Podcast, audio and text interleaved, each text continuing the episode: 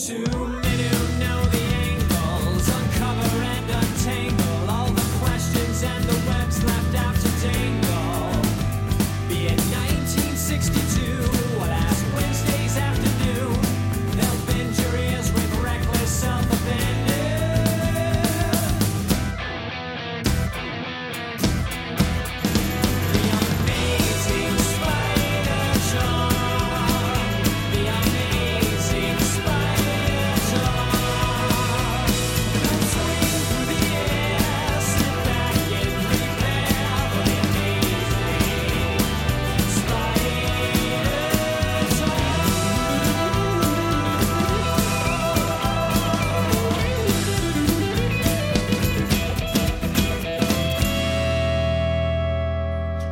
I'm Dapper Dan Gvozden, and I own every issue of Amazing Spider Man, including the annuals, which definitely count.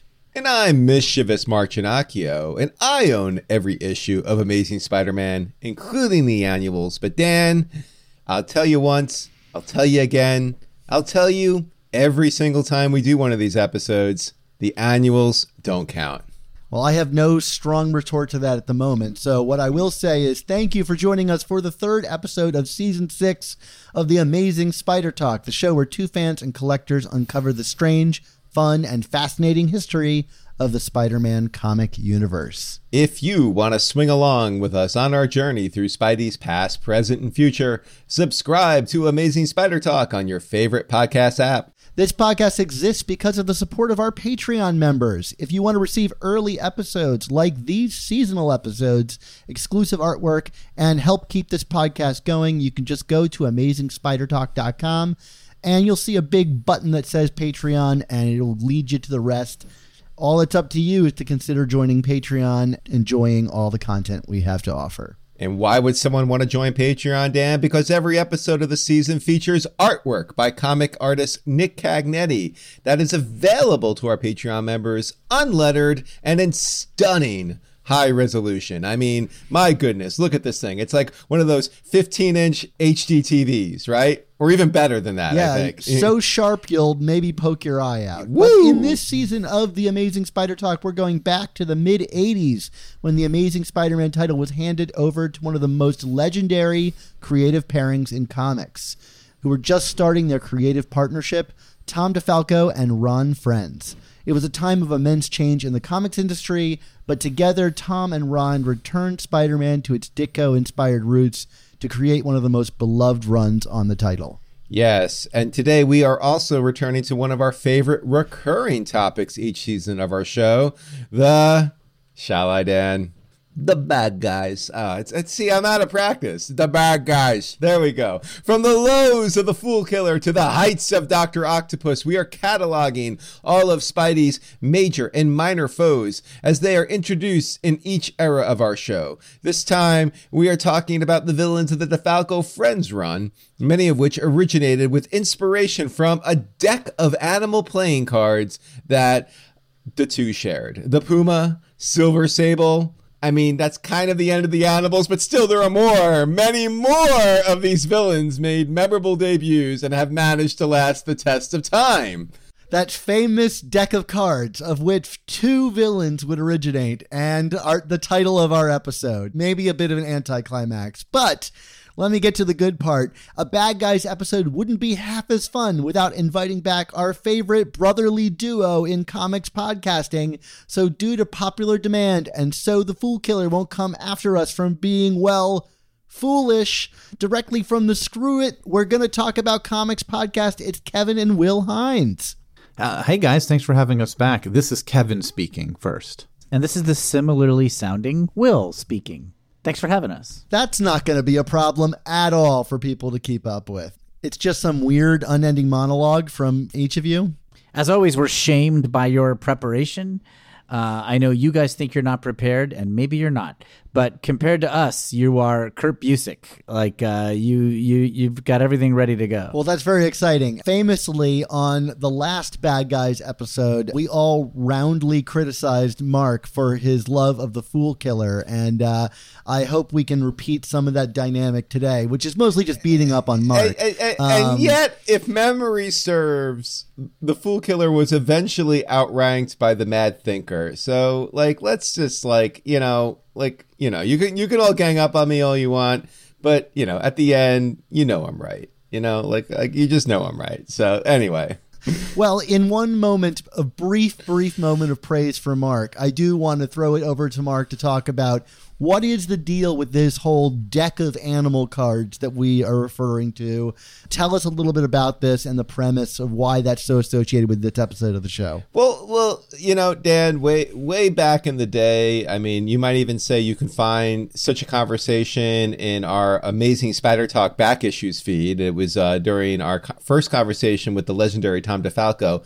Uh, they discussed, you know, Tom discussed part of the creative process he had with Ron Frenz, and one of them was like, oh, you know, when we were we were trying to come up with some new villains, and and they were kind of looking for for sources of inspiration. Whereas maybe you know I'm in my basement right now, I'm looking, I'm like, ooh, boiler pipe, uh, ooh, NBA Jam mini arcade game. They're just like, no, we got a deck of animal cards here, so we're gonna like go through the animal cards, and you know probably some of the good animals were taken, like an octopus or a snake or whatever, but they did hit upon things like a puma, and you know, let's make a villain called Puma and a sable. Wait, what is what is actually a sable, Dan? I mean, do you, do, do you know or or uh, It's a fox. Okay. It is a, it is a it is a type of fox. Well implemented Keyser Söze naming method on on these villains. You know, name them up after what you see, and I don't know if they forgot about the existence of animals, but there you go, pulling out a sable.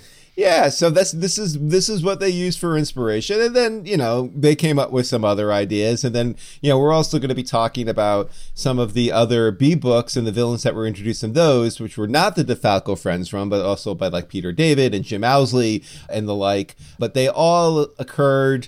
They all appeared in Spider-Man comics during this run. They've all had some level of an impact. You know, your mileage may vary. just going to go with it and just keep like banging this deck of cards gimmick uh, into the ground like it's our our you know like what we do. I mean, that's what our show's about. It's just you know killing jokes and beating dead horses, and we're gonna we're gonna we're gonna beat this this horse dead like it's uh, ace of spades, Dan. All right, so let's just let's just do it. I mean, you know, that's that's that's what I'm about right now. The mileage may vary here, so we're gonna rank all of these villains from a scale of two to ace. You know, just to, just to make it confusing, one is above two on the scale. You guys know how cards work. But before we get into any of that, Kevin and Will, I'm kind of curious to hear about your relationship with the uh, Tom DeFalco and Ron Frenz run. You know, whether this was your first time preparing for this episode, that you'd read it in a long time, or maybe your first time reading it ever. Sure. Uh, I th- my memory is these are the first comics that the first Spider-Man comics we got monthly. We had some old reprints and some uh, some of those uh, Ditko digests uh, and things like that. But we basically started like the very tail end of the Stern run. Will started buying this as at a comic shop, and so most of what I remember reading was the DeFalco run, the uh, uh, the stuff, the Milgrom, Peter David stuff, and Spectacular. My poll list, my, my personal poll list, started with Marvel Team Up 149, which quickly became Web.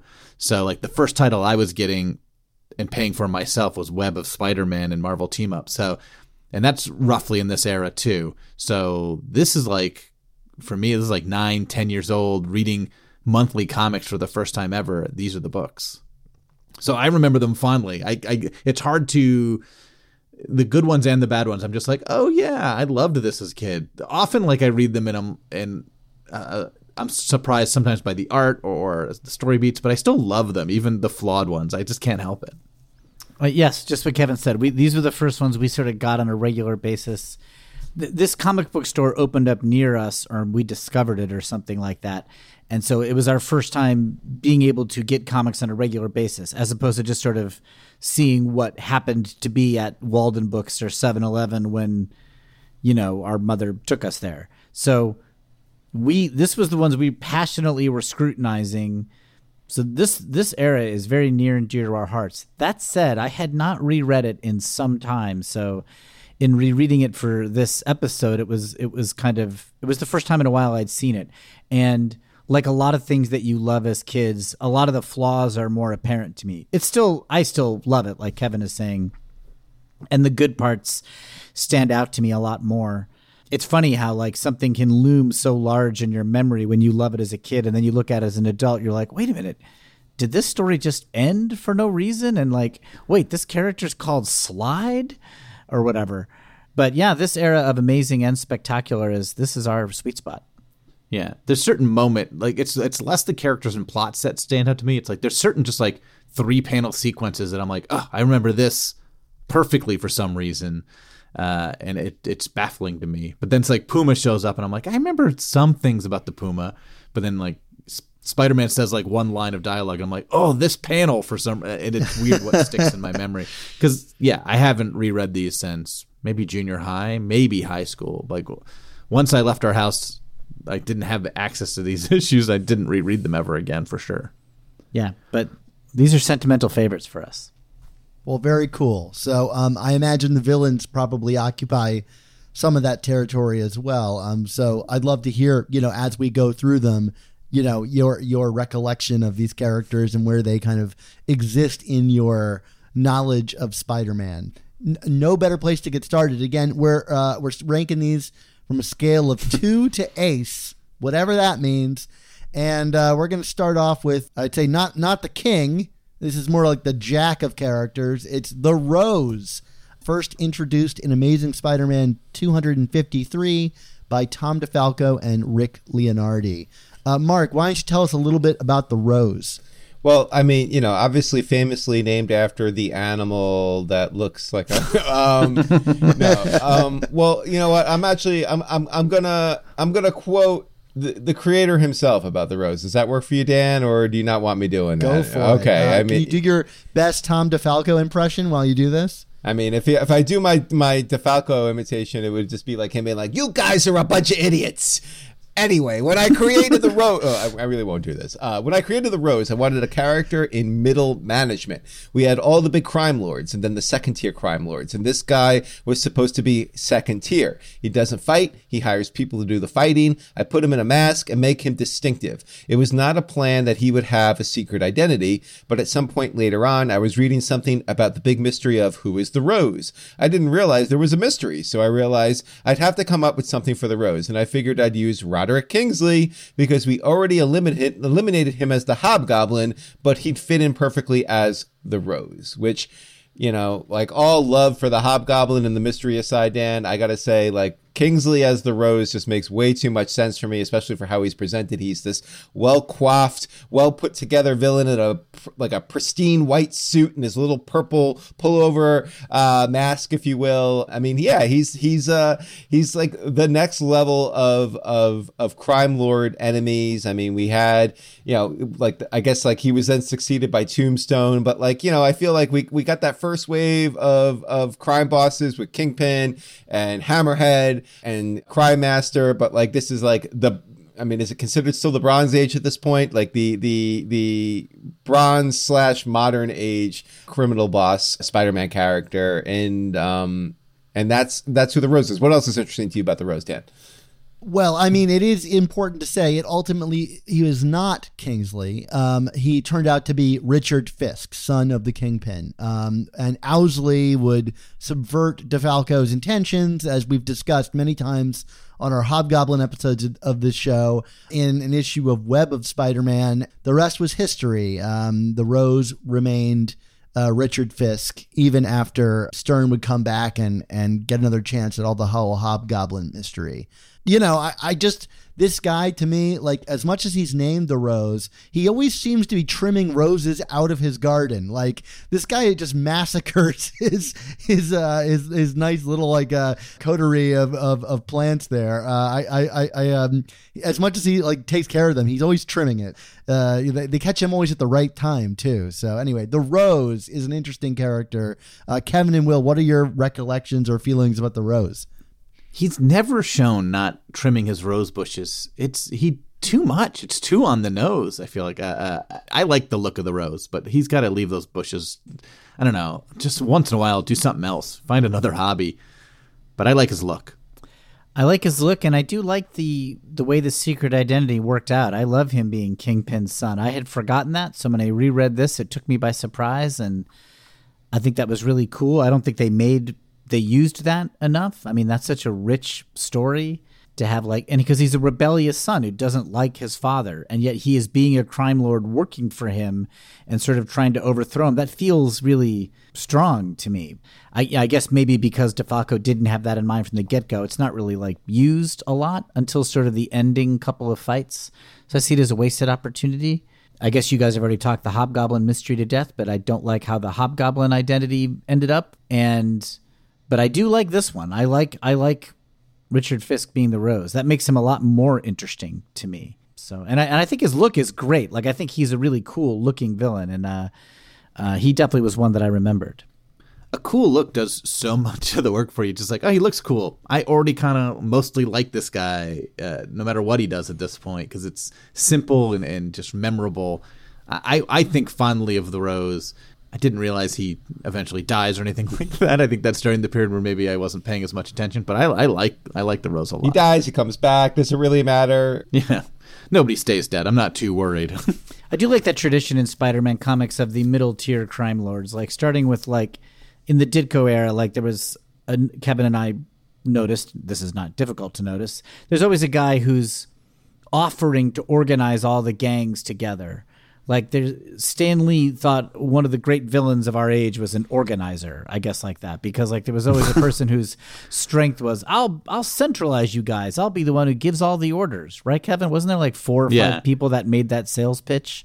Yeah, they Um, would just bring all the crime bosses together and just be like, "Put me in charge. I'm new," and they're and they're always Yeah. like, "Maybe, maybe Yeah, we will, maybe we will. And so the Rose is kind of in that tradition, but he does seem really good at his job, right? He seems pretty competent and stuff. He's really good at uh, having rose bushes. Uh, he's pretty good at organizing crime. He's excellent at having rose bushes, yeah, for sure. I always loved the dynamic of how he handled the hobgoblin, who was more of a kind of like loose, you know, like like like just kind of a nutso, you know, who would fly in and out of his uh, home, and he seemed to have like uh, this kind of firm idea of how he could leash that character and and use him for his own purposes, and and to me that always elevated the Rose's um, place in the universe, just because the hobgoblin seemed like an untamable force, and suddenly you know, immediately in their run, they want to elevate their villain over the previous guy's villain. And I think, you know, the Rose kind of fits that bill, um, as a lot of other creators would do to knock the previous guy's villain down and come up with something new and, and far superior. Yeah, I'm with you guys. I, I really enjoy the Rose. He's got a great look and a great you know, place in Spider Man's Rogues Gallery. And I'm glad that he's back from the dead now, even though he just recently got beat up in a one panel in in a recent issue. He's a cool character. and and uh, one of the rare classes, uh, uh, rather, uh, characters that needs glasses. I like that. yeah. You don't see a lot of representation from the nearsighted Yeah. folks. Yeah, Doc Yeah. Ock and, and the Rose. I mean, I, I can't think of too many others. It's nice. I mean, original Peter Parker, but then he got rid of those. And Mark, this is where you find yourself on the outs from all, all of us. I have again, corrected so- lenses here, guys. So I mean, I, I, I you know, I, I just have the vanity uh, angle going here. So you know, I, I being called Marky Mark and the Four Eyed Bunch too many times as a kid. This, this had its scars on me. So I went, I went for contact. So, you know, something comes out on these episodes every year. I just, I just want to add though, Dan, you know, to your point, and this is not to to be disagreeable with our guests because I, I love our guests. I love the Hines brothers, but the what you had just mentioned regarding the Hobgoblin and kind of like how he kind of like you know the the interplay that goes on there to me that that it makes more sense because you know under DeFalco and Frenz you know originally the Hobgoblin was supposed to be Richard Fisk, which is you know like the the, the merry-go-round of who was what. And I feel again like having Richard, you know Fisk, you know Kingpin's son as kind of this wild card character who has the goblin serum just kind of going off the rails and you know he wants he wants power in the criminal underworld but he's also going all over the place and you know like and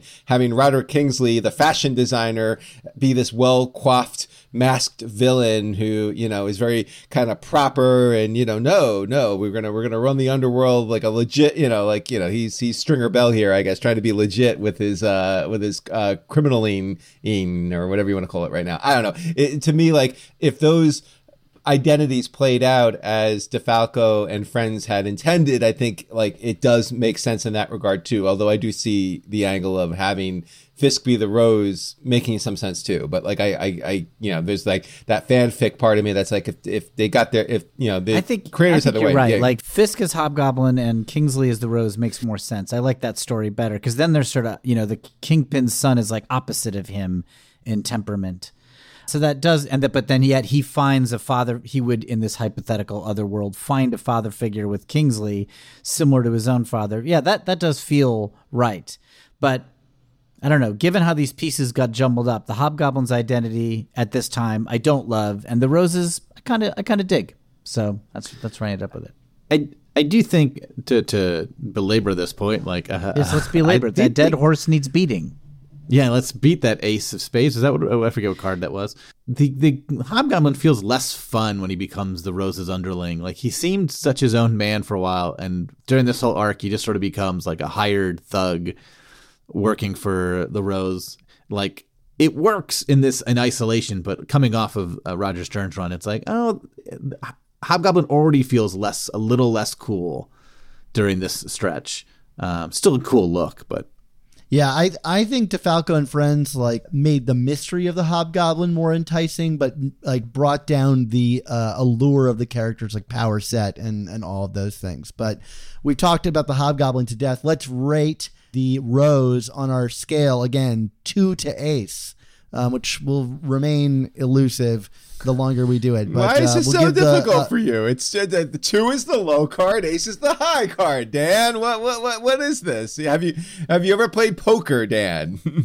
you know, never. Okay, Uh, a pair a actually, pair of not true, aces but- beats a pair of twos, John. Uh, John, I just called you my son because I'm so frustrated with you, Dan. Okay.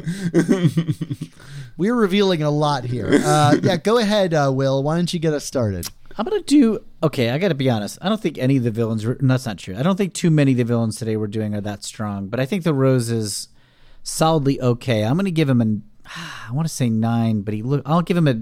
I'll give him a ten. Hearts, I guess they look the most like roses. all right.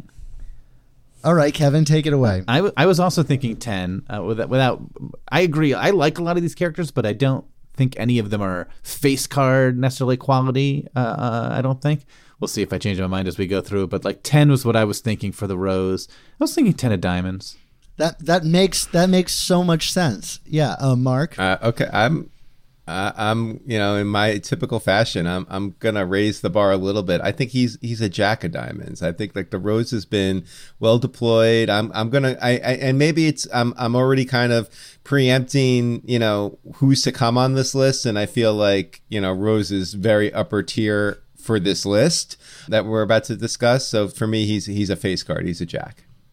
Of, of, of hearts. I'm going to say Jack of I'm going to say Jack of Spades mostly because I don't know what a spade is or where it fits in here. But uh, but Jack, uh, Jack, Jack, uh, Jack for me. All right, so we're moving on from one industrialist with a lot of money to another one, and that is the Puma, uh, alter ego of Thomas Fireheart. Mark, tell us a little bit about the Puma. Well, he he is a, a Native American bred to be the perfect warrior, prophesied to stop a future threat that might destroy the world. Um, one could argue whether or not this threat was ever manifested. Uh, he could also transform into a mountain lion werecat at will. He is actually from the deck of cards. Uh, a puma, of course, being uh, derived from the animal puma. Mr. Fireheart Thomas Fireheart, of course, uh, he, as you referred to, Dan, is a wealthy industrialist. In this case, he runs Fireheart Enterprises. Uh, but you know, like all good mercenaries in, uh, excuse me, like all good industrialists in the uh, Marvel universe, he does a little mercenary work on the side. You know, a little, little, little criming, a little like treason uh, when people aren't looking. You know, sometimes he's like operated as Spider-Man's ally over the years. He even offered him a job. He like sent him on a honeymoon during this uh, an annual issue of Spectacular. I mean, we don't know if it actually counted. It, it, it's all part of it. I bought that issue on my honeymoon. Ah, very Uh, sweet. t- talk about kismet there and a very forgiving wife. Well, I- what are you going to do? I mean, you know, she. I'm surprised she didn't turn into the Puma when you uh, spent your money on your honeymoon on comics like that. I feel like in terms of like the the the historical lineage of this character. I mean, he was primarily featured during this run, um, but I, I I do have memories of him kind of extending into like the early mid '90s of comics. There's a very uh, standout cover. I think it was Mark Bagley and J.M. DeMatteis that run in like the late 300s of ASM, where the Puma is is on that. It was that Web of Life or one of those one of those storylines. Anyway, what are everyone else's thoughts about Puma? Dan, do you want to start? I really like the Puma. I actually think the guy has been underutilized in, in the Spidey office. I, I think it's a cool character, you know, may, maybe replaced in like the JMS run by like a character like Ezekiel, but uh, if only because of the industrialist element. But I think it's a cool angle for this character. Um, I think this type of character is a little overutilized in the Ron Frenz Tom DeFalco run. We'll get to talking about Silver Sable in a moment. I think the whole like Native American warrior thing is a unique take and his particular motives I think are really interesting. You know, anytime you put Spider-Man either allied with or up against someone with money, it, there's an interesting contrast there. And like ultimately, there's a fun story where the Puma or Thomas Fireheart buys the Bugle and begins running pro Spidey editorial until he sells it back to Jameson for a dollar. Yeah, I don't know. I've always been a big fan of the Puma, and I'm surprised that no one brings him back for interesting stories that, you know, either fling Spider-Man to another part of the world or get him in, get in, in, involved with like a Native American culture in some way. It just seems like an opportunity to put Peter into up against a whole kind of different world of of threats and, and things. And um, yeah, I, I've always had a soft spot for the Puma. How about how about you, Kevin? I agree with a lot of what you say. I think he's underutilized. I think he's a, another character that's got a really cool look. His first storyline, I think, is really fun, even though it's a little Kraveny. He's just basically a, a, a Puma Kraven. But I like it. I think that first storyline's good. And again, he looks so cool. But I will say, as a kid, when Puma would show up on the cover of an issue, I would be like, ah, nuts. I didn't like him. He was he didn't the stories rarely interested me after this first story. So when he would start coming back, I never I was kind of bored by the Puma. But I think that plays into just like I don't think he was used well. I don't think his stories were that interesting to me. So like I, I don't I'm not excited about the Puma, but I do think you could do really great Puma stories, and I just don't know if I've read them. There also there might have existed. I you know there's a whole '90s era uh, uh, where I wasn't reading a lot, so maybe maybe there's some great Puma versus Ben Reilly stories I missed out on. But uh, I uh, he's great potential, so-so character. I well, I, I I agree. I think Puma's a. I'll say it harsher than you, Kevin. Puma's a dud. I think he's a dud. I think the stories are boring, but I don't know why. Because on paper, there's a lot to like about him.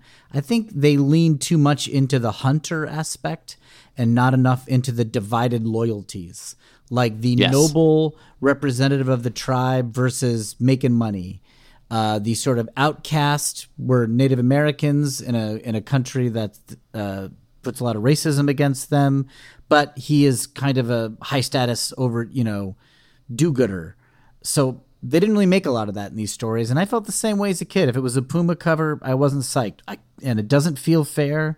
But I, for whatever reason, the result is Puma stories are duds. some of that might have been that that hit Secret Wars 2 story with him was real bad. So the Secret Wars 2 taint is kind of on Puma for a while. That's true. That's head. true. That might, that might be what did it. But uh, I think too much powers, not enough emotional backstory, make the Puma. Who cares? I, I I will just say to kind of pile on here. You know, you're you're, you're kind of questioning. Like, yes, I, I agree. Good look. There's a there's some intrigue to the backstory there, but why doesn't he work? I just don't think he's a good Spider-Man villain. I just don't. I I think that you know, like I think you know what what goes into a good Spider-Man villain. You know, or, or I was even going to say like an Iron Man villain, you know, kind of like you know like a wealthy, you know, yeah, you kind of go with like the business to business, you know, like like you always, you know, I, I you know, there's the the animal element to Spider-Man that has always kind of like like perforated the villains uh, in his rogues gallery, I mean, but re- regionally, regionally, he should be Hulk, right? He's southwestern America in the desert. That would set him up against the Hulk a lot. And he turns into a beast, but he's in control. There might be that might be some interesting parallels there. and like I know that there's like you know I guess some like ethical dilemma with Peter and Spider-Man in terms of like well he's got this money and you know like you know like Dan the storyline you referred to him like buying the bugle and being pro Spider-Man is just you know it's just it's just responsible you know? But like it, it's it's it's kind of flimsy to me. Like it, it- it's like I, I like the villain but I just don't like him in a Spider-Man comic and I think that's part of the reason why he just has not been used because it's like you know really how do you how do you use him over the long term in a way that make that that doesn't turn him into Kraven like which is others have noted noted is like you know the other direction you can go there but it's you know that that seat has been taken. Yeah it, it- it's it's just kind of lackluster for me. I wouldn't call him a dud. No offense Will but I would I would say I would say lackluster. I mean yeah. I think he could work as a Spider-Man villain. I think th- him being a um, a successful businessman and sort of an outsider who's like turned it into a success could be a neat thing to put up against Peter Parker and Spider-Man. I don't. I like him more as a villain than as an ally. I'll be honest. I think as an ally, I don't have much use for him. He doesn't do much for me. But as a villain, he's interesting. I do get bored of. I do it for the money as my only motivation. It's like, oh, why am I hunting Spider-Man? Because someone paid me to. It's like, oh, I don't care. Then I don't like characters that whose main motivation is getting paid. I don't, I don't think that adds a lot. I like I, I do like Kraven more because like Kraven like wants to hunt the spider for the challenge of it. He wants to get paid too, maybe, but he has to pay for all his pelts or whatever. but he does it for the challenge. I like that way more interesting than though the Puma sort of gets into the challenge of it a little bit. But uh, again, the business side of him is more interesting. But yeah, he's not great. Kraven's might laser say he's a nipples don't install themselves. All right. so so Dud, what does that mean on the card scale, Will, for you? There are actually worse duds, but I'm I'm gonna I'm gonna put the Puma at gosh. I know he's got the potential to be a Jack, but in these stories, he's a seven, my friends. Puma's a seven. Once again, I'm going just barely over Will. I had him as an eight, probably an eight of clubs. Going to suit everything, even though it doesn't mean anything. Seven of Give him an eight diamonds of- for the Diamondbacks. He probably roots for the Diamondbacks. Oh, that's a good, good, good call. I, I, I, I'm going to split the difference here. I'm going to do eight of diamonds because I'm, I'm going to take a little from both of the Hines brothers here. So Okay. And I'm going to go with nine. I just have a soft spot for the Puma. And uh, nine of hearts because he goes straight to my heart. His look alone should elevate him. Like Ron Frenz designed a cool looking guy, man. Abs- absolutely. So, um, leaning into uh, design elements, it's in her name. Silver Sable, introduced in Amazing Spider-Man 265 by Tom DeFalco and Ron Frenz. Mark, tell us all about Silver Sable. I mean, longtime uh, followers of both this show and of Chasing Amazing probably know how much I love Silver Sable. Sarcasm indicated. She is the founder and owner of Silver Sable International from Symkaria. She runs a group of mercenaries called the Wild Pack. And I always love when they bring the Wild Pack back and they give them their own series, and that comic usually lasts like two issues because who's going to read about the Wild Pack? Anyway, notable for her entirely silver outfit and hair, which um, turns silver after her mother's death, of course. She is, in fact, from that infamous deck of cards, which the Sable again is a what is that, Dan? It is a It's a fox. it's a fox. She's a foxy sable. She's got no superpowers. She's just really good at fighting. And like, you know, she's just, you know, like such a good mercenary. She's kind of like Nick Fury, but silver. She starts sort of as a foe of Spider-Man's, but then, you know, kind of becomes like the enemy of my enemy is my silver sable. I mean, she even later on has feelings for Spider-Man, according to Dan Slott. Didn't see that one coming. And then rescued and you would never hear about it again either. Yes, and then even further, rescued by the foreigner who is her ex husband and used an LMD to get revenge on those who wronged her and her country as she recovered in the con- in the hospital. What a backstory, Dan. Uh, what else is there to say about Silver Sable? Well, I think, you know, one of the interesting things about her is that she's kind of uh, appeared in like video games over the years. She's kind of got an elevated like media persona. Like even in the animated shows, Silver Sable was a pretty frequent staple. And I don't really get why, because I, like you, Mark, am not the biggest fan of the character. I just don't really get her, other than the fact that it's a like sexy female villain for Spider-Man or on again off again ally but like I feel like that spot is already taken by Black Cat in the most interesting ways. So I don't really understand the presence of Silver Sable in the kind of Spidey media landscape she's fine, and I won't begrudge Ron Frenz and, and Tom DeFalco one of their creations going on to bigger things. But I've never really gotten the appeal of Silver Sable, maybe outside of her very silvery design. Uh, Hines Brothers, anything to say about Silver Sable? Kevin, let me go first. You can get the last word. Okay, I think this is the opposite of Puma for me. On paper, this character shouldn't work at all. It's a redundant half, seems like a redundant sort of half idea mishmash of like pretty lady villain, anti villain. But in practice, I love it. I love Silver Sable. I think my, I think my opinion is bolstered by her appearance in the 2018 video game. She was really fun in that video game, I think. And so that might retroactively make me just kind of like her appearances in these stories, which I admit are uneven.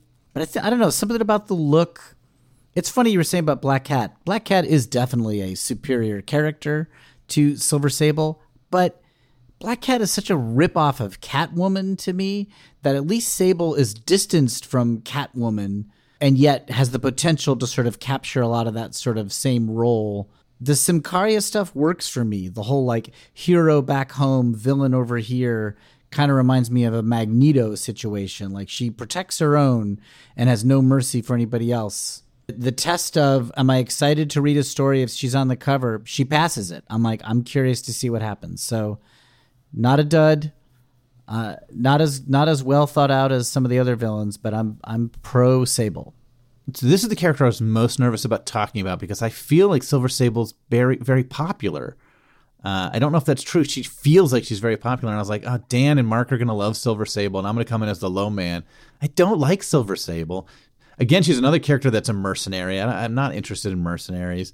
I don't care about some, you know, characters that pull Spider-Man out of New York, but she doesn't really do it for me as a character that's like bringing him on international spy missions. It doesn't work for me. Nothing about her is exciting, except for, as Will said, she's great in a video game it's a great role for her as sort of these the police force that's brought into the city that uh, i think she's really really fun in that game. I really like that character in that game. It doesn't elevate her in the comics for me. I've never read a comic with silver sable where i was excited to see her and bored by her generally. Like uh, I, like yeah try- dan slott had a couple stories where she was okay and to me i was like what an achievement. Uh, that I, i'm not bored by this character in this moment. The, the storyline works uh, I don't remember that, that she had feelings for him. Uh, Every character seems to. I also forgot Jean DeWolff had feelings for Spider Man, which doesn't work for me tremendously. Uh, but anyway, uh, my point is Silver Sable is a dud.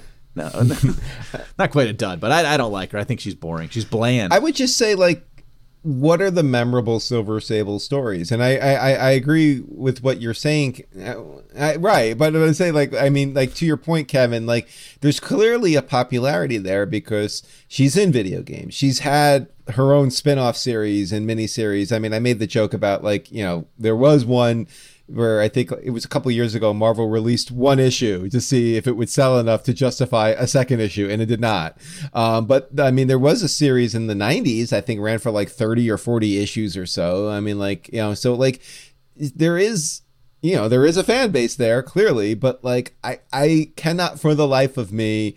Uh, the only story that I think of when I think of Silver Sable is when she gets beaten to death presumably by what is it rhino and ends of the earth or yeah so like and and it's not that i particularly like ends of the earth but i'm like oh yeah that's when she got beaten to death except she didn't actually die. But like you know what i mean? Like it, it, i can't think of and certainly not from this era i cannot think of stories that are all that memorable. It's just like she's this there.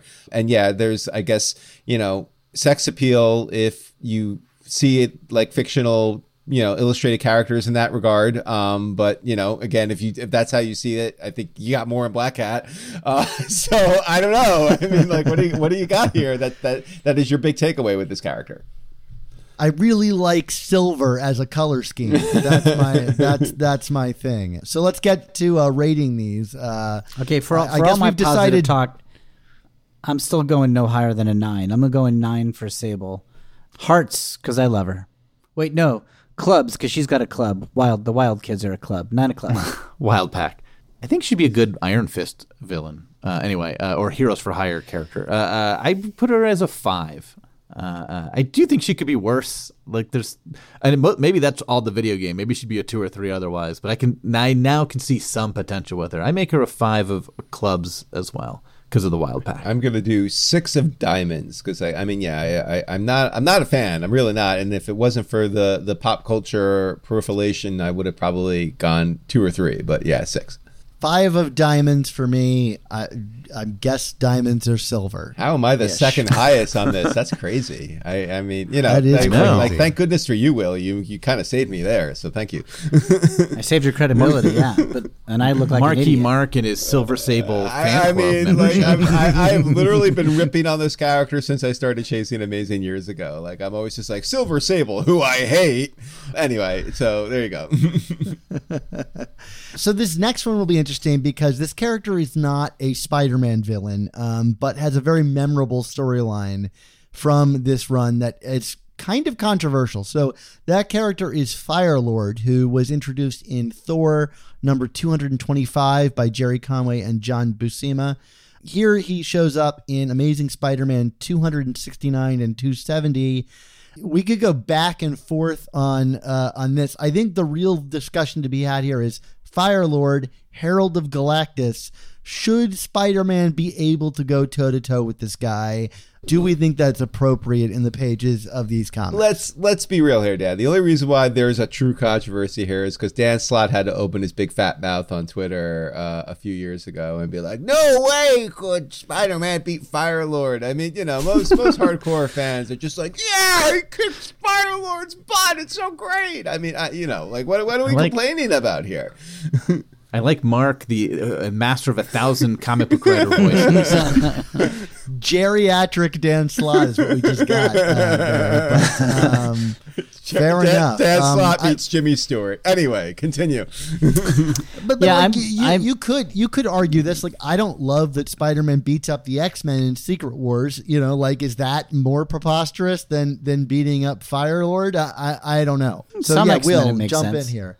I mean, Spider Man's an incredibly powerful character. Like it, there some X Men. I could see him taking out Cyclops pretty easily, and uh, Angel pretty easily. Beast, yeah. I mean, really, Phoenix, no. Rogue, no. But like Colossus, no. All right, it gets rough. Firelord, no way. I mean, the the only way he should beat Firelord is some sort of game of wits, or like a Dark Knight Returns style using all possible resources just to stun Firelord momentarily, like Batman does to Superman in Dark Knight Returns. Like that should be it, or you're sort of straining the credibility. That said, Firelord's a dud. Firelord's a dud. I think too many heralds of Galactus is running around talking about their power cosmic. Galactus got to take their power back and make them get a minimum wage job. Enough of these guys running around destroying planets and stuff like that. Not to relitigate the Secret Wars X Men fight. I think Spider Man could win. He didn't win the fight. Will and I talked about this a little bit on our podcast. He sort of knocked them back and ran. I buy that from Spider Man. If Yeah, he had if the element of surprise. Prolonged. If it was a prolonged battle, he should lose, but he could knock Wolverine over, surprise Storm and and, and Cyclops or whoever is there, and get out of there. No problem. I mean, Professor X then like erases his memory. I mean, that's questionable use of his powers, particularly at that time. But you know, the, the X Men win in the end there. Anyway, I don't think I think Spider-Man could beat Firelord. Any character can beat any character if written well. I think the complaint, I think this was Dan Slott's complaint, but maybe not. It was just that he wins by just punching him a lot. And that is sort of a boring resolution like compared to the Juggernaut resolution where he punches him a lot and that does nothing. He has hits him with a gasoline truck and it does nothing. He has to like sink him into concrete to slow him down for a while for a few months. Like there's nothing like that here that so it's missing that sort of fun resolution to it. as a character, I think Firelord's okay. He's a bottom tier good Herald of Galactus. He's not like the Airwalker. I think there's one that's the Airwalker. There's, like, uh, there's a couple real lame ones. He's certainly not the Silver Surfer, uh, and he's certainly not as fun as Terrax. So he's like below those two as Heralds go. But he's got an okay look. I think it's fun to see him go up against Spider-Man briefly, but when it when it comes down to it, like the re- the end of that story, I'm just sort of like, and you win. I feel like if you're you're a herald of Galactus, you already have like kind of a semi decent baseline. But but but to your to your point, Kevin, I, I'm glad you brought up the Juggernaut story because I feel like that's that's always what I think of with the Firelord story because it's like it's almost like a a, a page for page regurgitation of Juggernaut, and then but then like we get to the end and Spider Man is just like.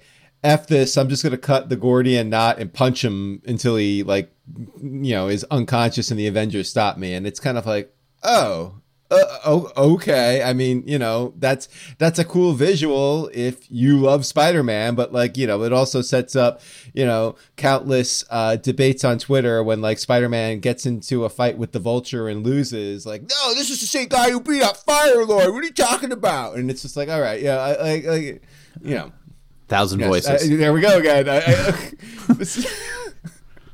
That's voice eight. I think. okay, Yeah, keep, I'm keep, gonna keep, keep keep it track. going. Keep it going. Yeah, I just don't think it'd be dishonorable for Spider-Man's victory, quote unquote, over Firelord to be holding him off until the Avengers show up. I, I as a fan, that wouldn't bother me. That's like smart and I don't know. That's that's what I kind of wish it was.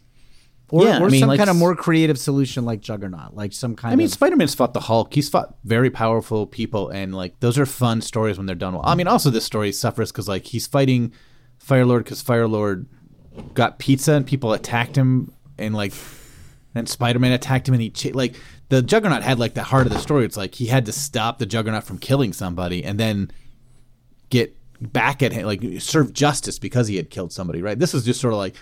I don't know. Talk to him. Get him to leave the city. It's like, hey man, I I know you're just wanting a pizza. New York's not that kind of place. We don't have a lot of aliens dropping by. Oh, cool. I'm out of here then. I'll head over But to our that said, the, the pizza exist. sequence made me smile. Like when he was in the was pizza funny. place.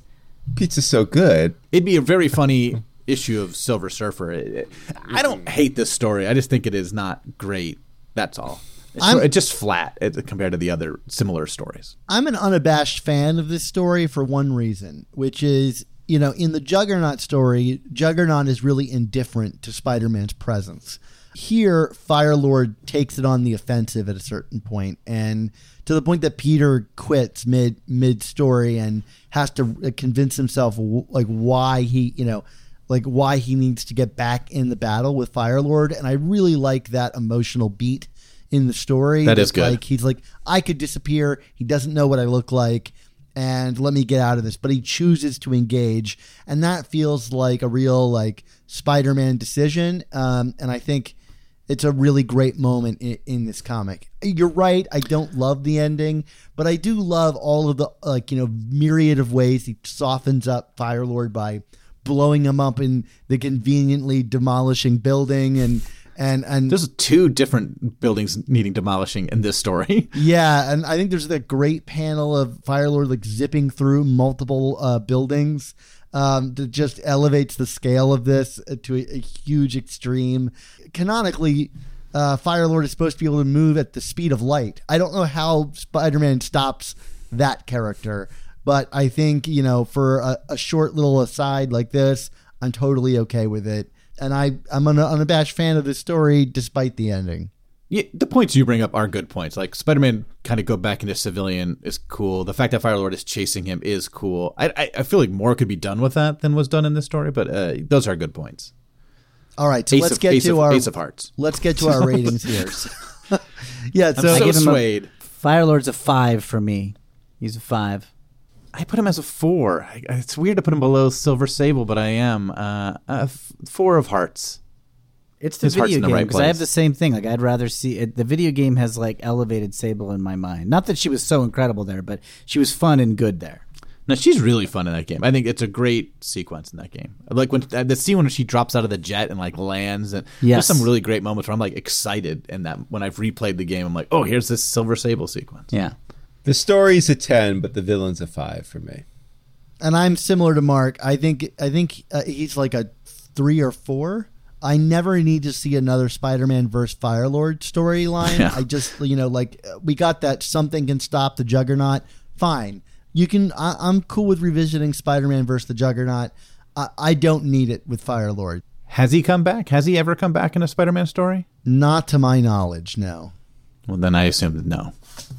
So speaking of someone who appeared once and then randomly came back, it's Manslaughter Marsdale, introduced in Amazing Spider-Man 271. Whatever happened to Crusher Hogan from Tom DeFalco and Ron Frenz. Mark, you and I have discussed being huge fans of this comic, but are we fans of the villain of this comic, Manslaughter Marsdale?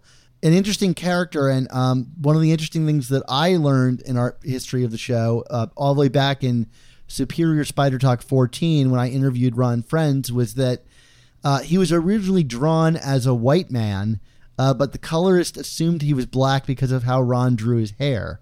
And so you've got this, you know, I, I think fairly unique villain in Manslaughter Marsdale. At least, uh, you know, not very many Spider-Man villains of of a different race, and uh, so I, I I think Manslaughter Marsdale stands out.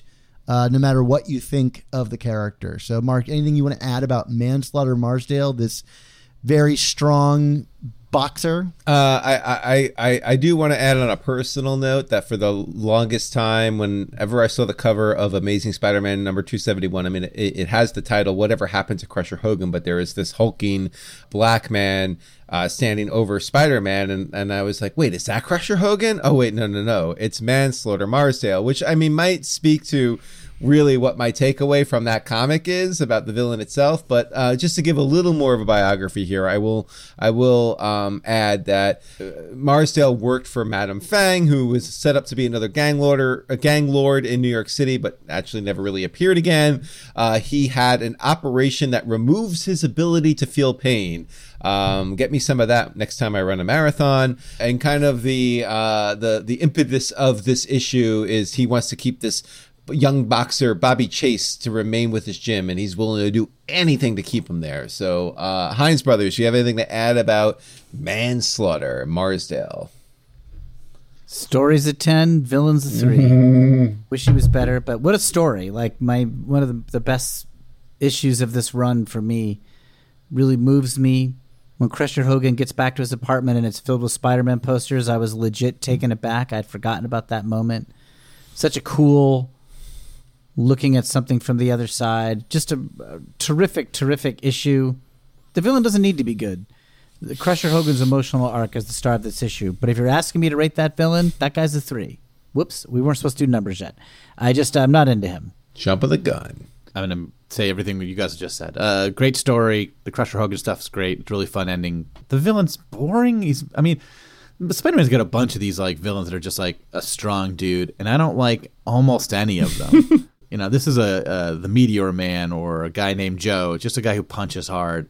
It's just boring. I have no interest. If I never need to see this character ever again, I'd rather see him fight Fire Lord again. There's something there, but uh, the story's great. The story's great. Well, it's funny because he would show up again, and I had totally forgotten about this, but he shows up in Amazing Spider Man 309 from the Michelinie run in like the opening, and he's like, I gotta go tell Madame Fang about Spider Man. and again, we would never see Madame Fang, so uh, there was some setup there for something that we never got.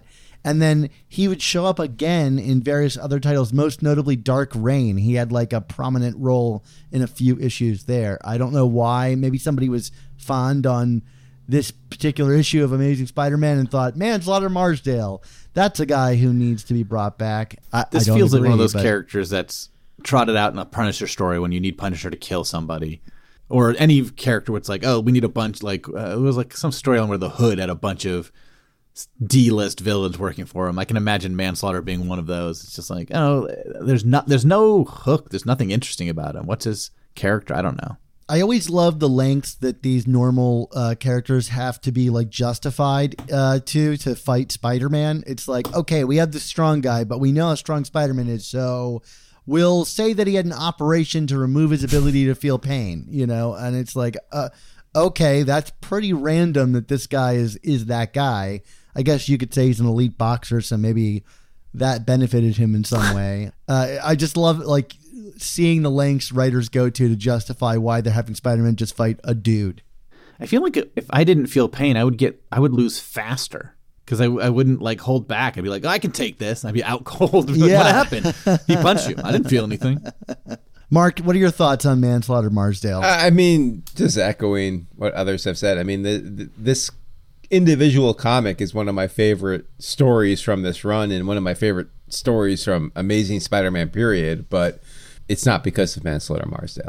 I, I, I'm just as happy to jump to the grades here. There's not much to say about the character beyond like eh, another dime a dozen. you know, like you said, strong guy who can punch people thing. So.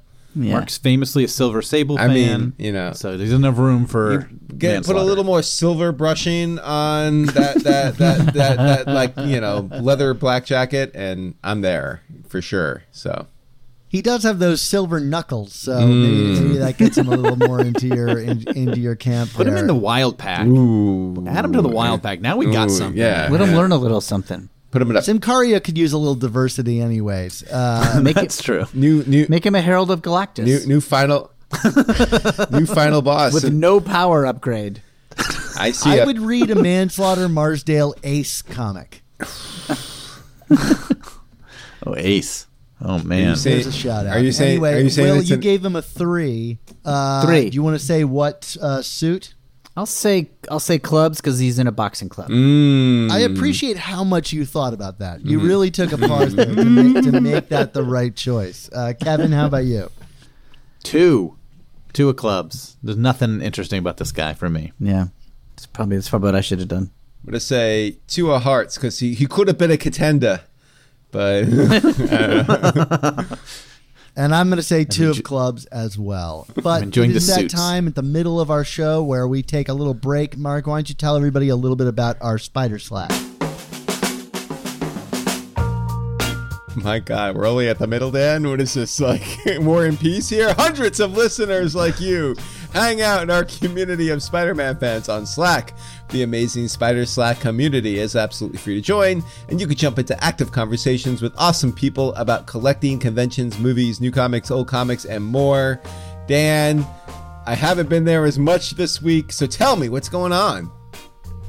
Actually, Mark, I want to throw this one out to Will and Kevin, who are members of our Slack. Kevin's been a member for a long time, and Will is fairly new. Kevin, what keeps you engaged with our Slack? Uh, you know, I've been. I think I've been a member for about a year and a half. I would guess, probably something along those range. It's gotten a lot busier in that time. Like when I first started, there'd be days where like not much would be posted. It feels like it, it rarely goes an hour where someone doesn't post something now.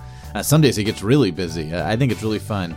Recently, people were rating their favorite writers of Mary Jane, like who writes the character of Mary Jane the best. I thought that was interesting. I have no opinion or take All on that. zeros. No, nobody's ever written well. Uh, so I think that's just interesting. Uh, you get people who've read and come up at different times. Like Will and I started in the DeFalco era and the very end of the Stern era. And a lot of people who are reading it came up during JMS or during the Clone Saga. And they just have such different takes. It's very interesting to hear what people's favorite character writers, characters, moments, what they think are strong. There's a lot of agreement, but there's not all agreement. Uh, there's no fighting though. That's the nice part. It's like we tend to debate and then move on. Yeah, absolutely. Yeah, I uh, I'm not there as much as Kevin, but uh, I have really enjoyed. I've learned a lot, and I've a couple times asked questions. Hey, you know, I've never read the Ultimate Run. Who can, you know, help me out? How much do I need to read before I before I'm going to see the see the magic or whatever? And like, or you know, what am I missing about what's wrong with whatever era? And what are the good Uh, Silver Sable how- stories? No, sorry. what are the? I mean, I know there's at least ten. What's everybody's top ten Silver Sable stories?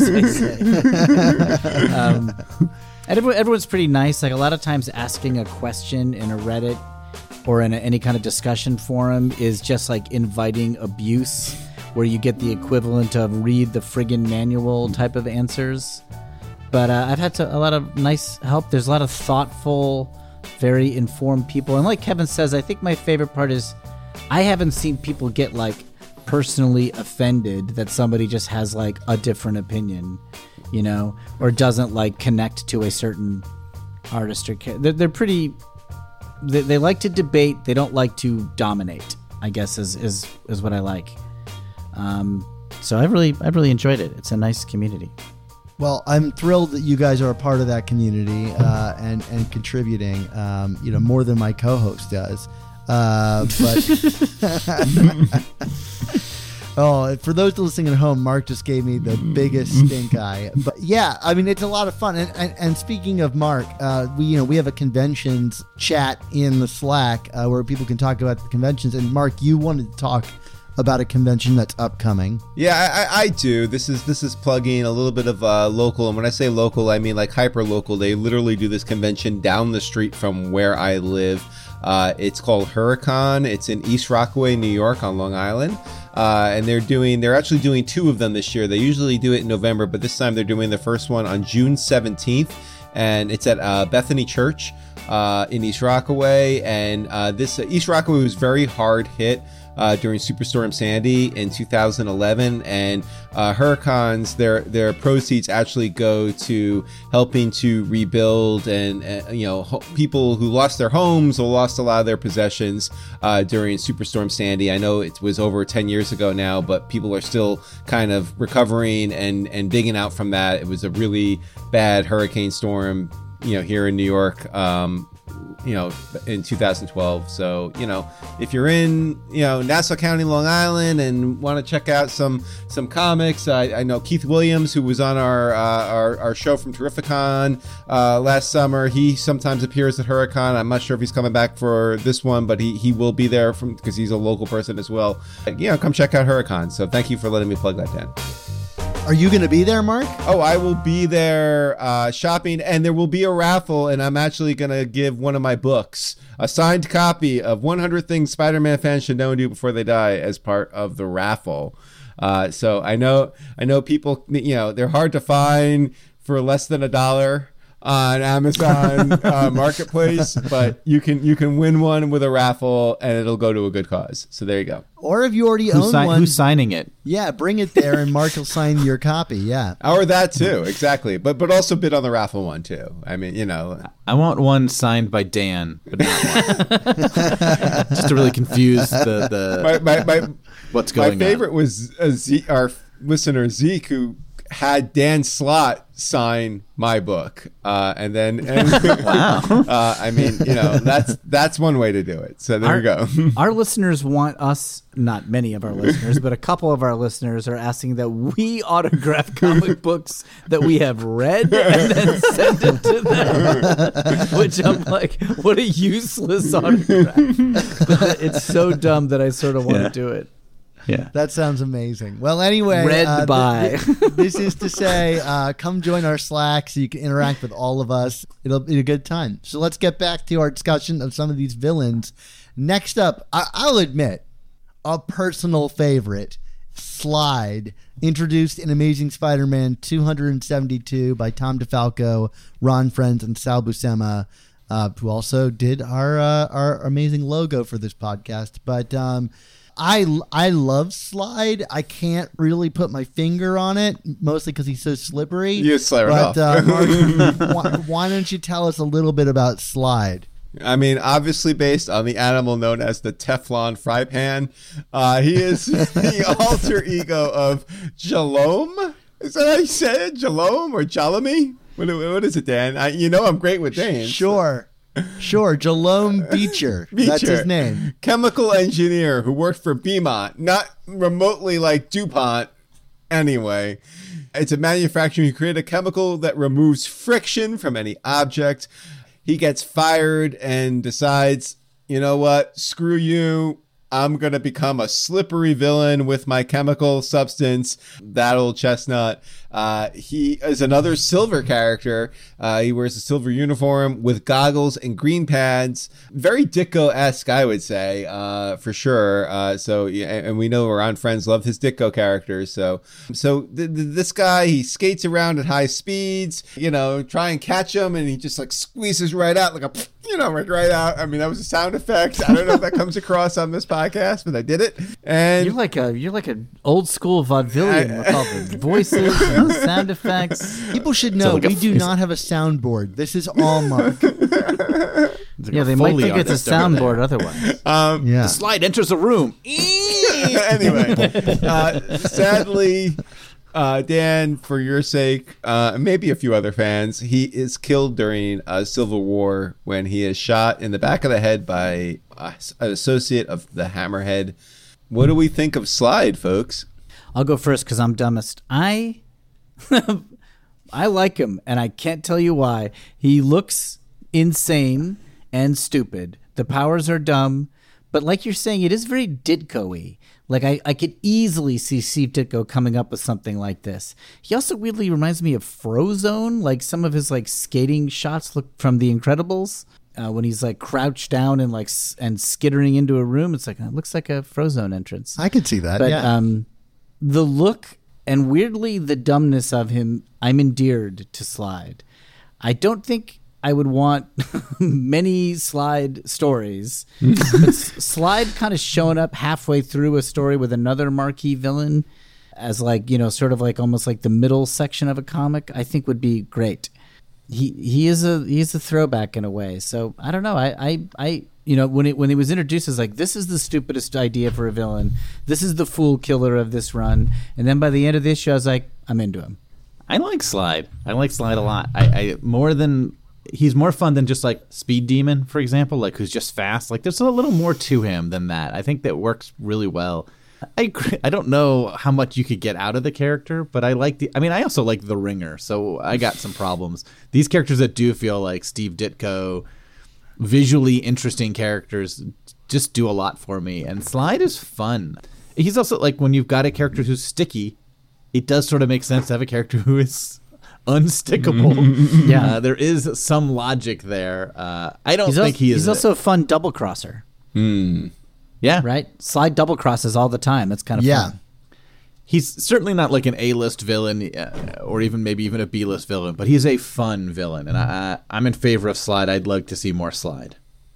It's hard. Like I, I, I don't, or, or maybe slippery is the the way. You know, it's a slippery slope we're on when we talk about slide here.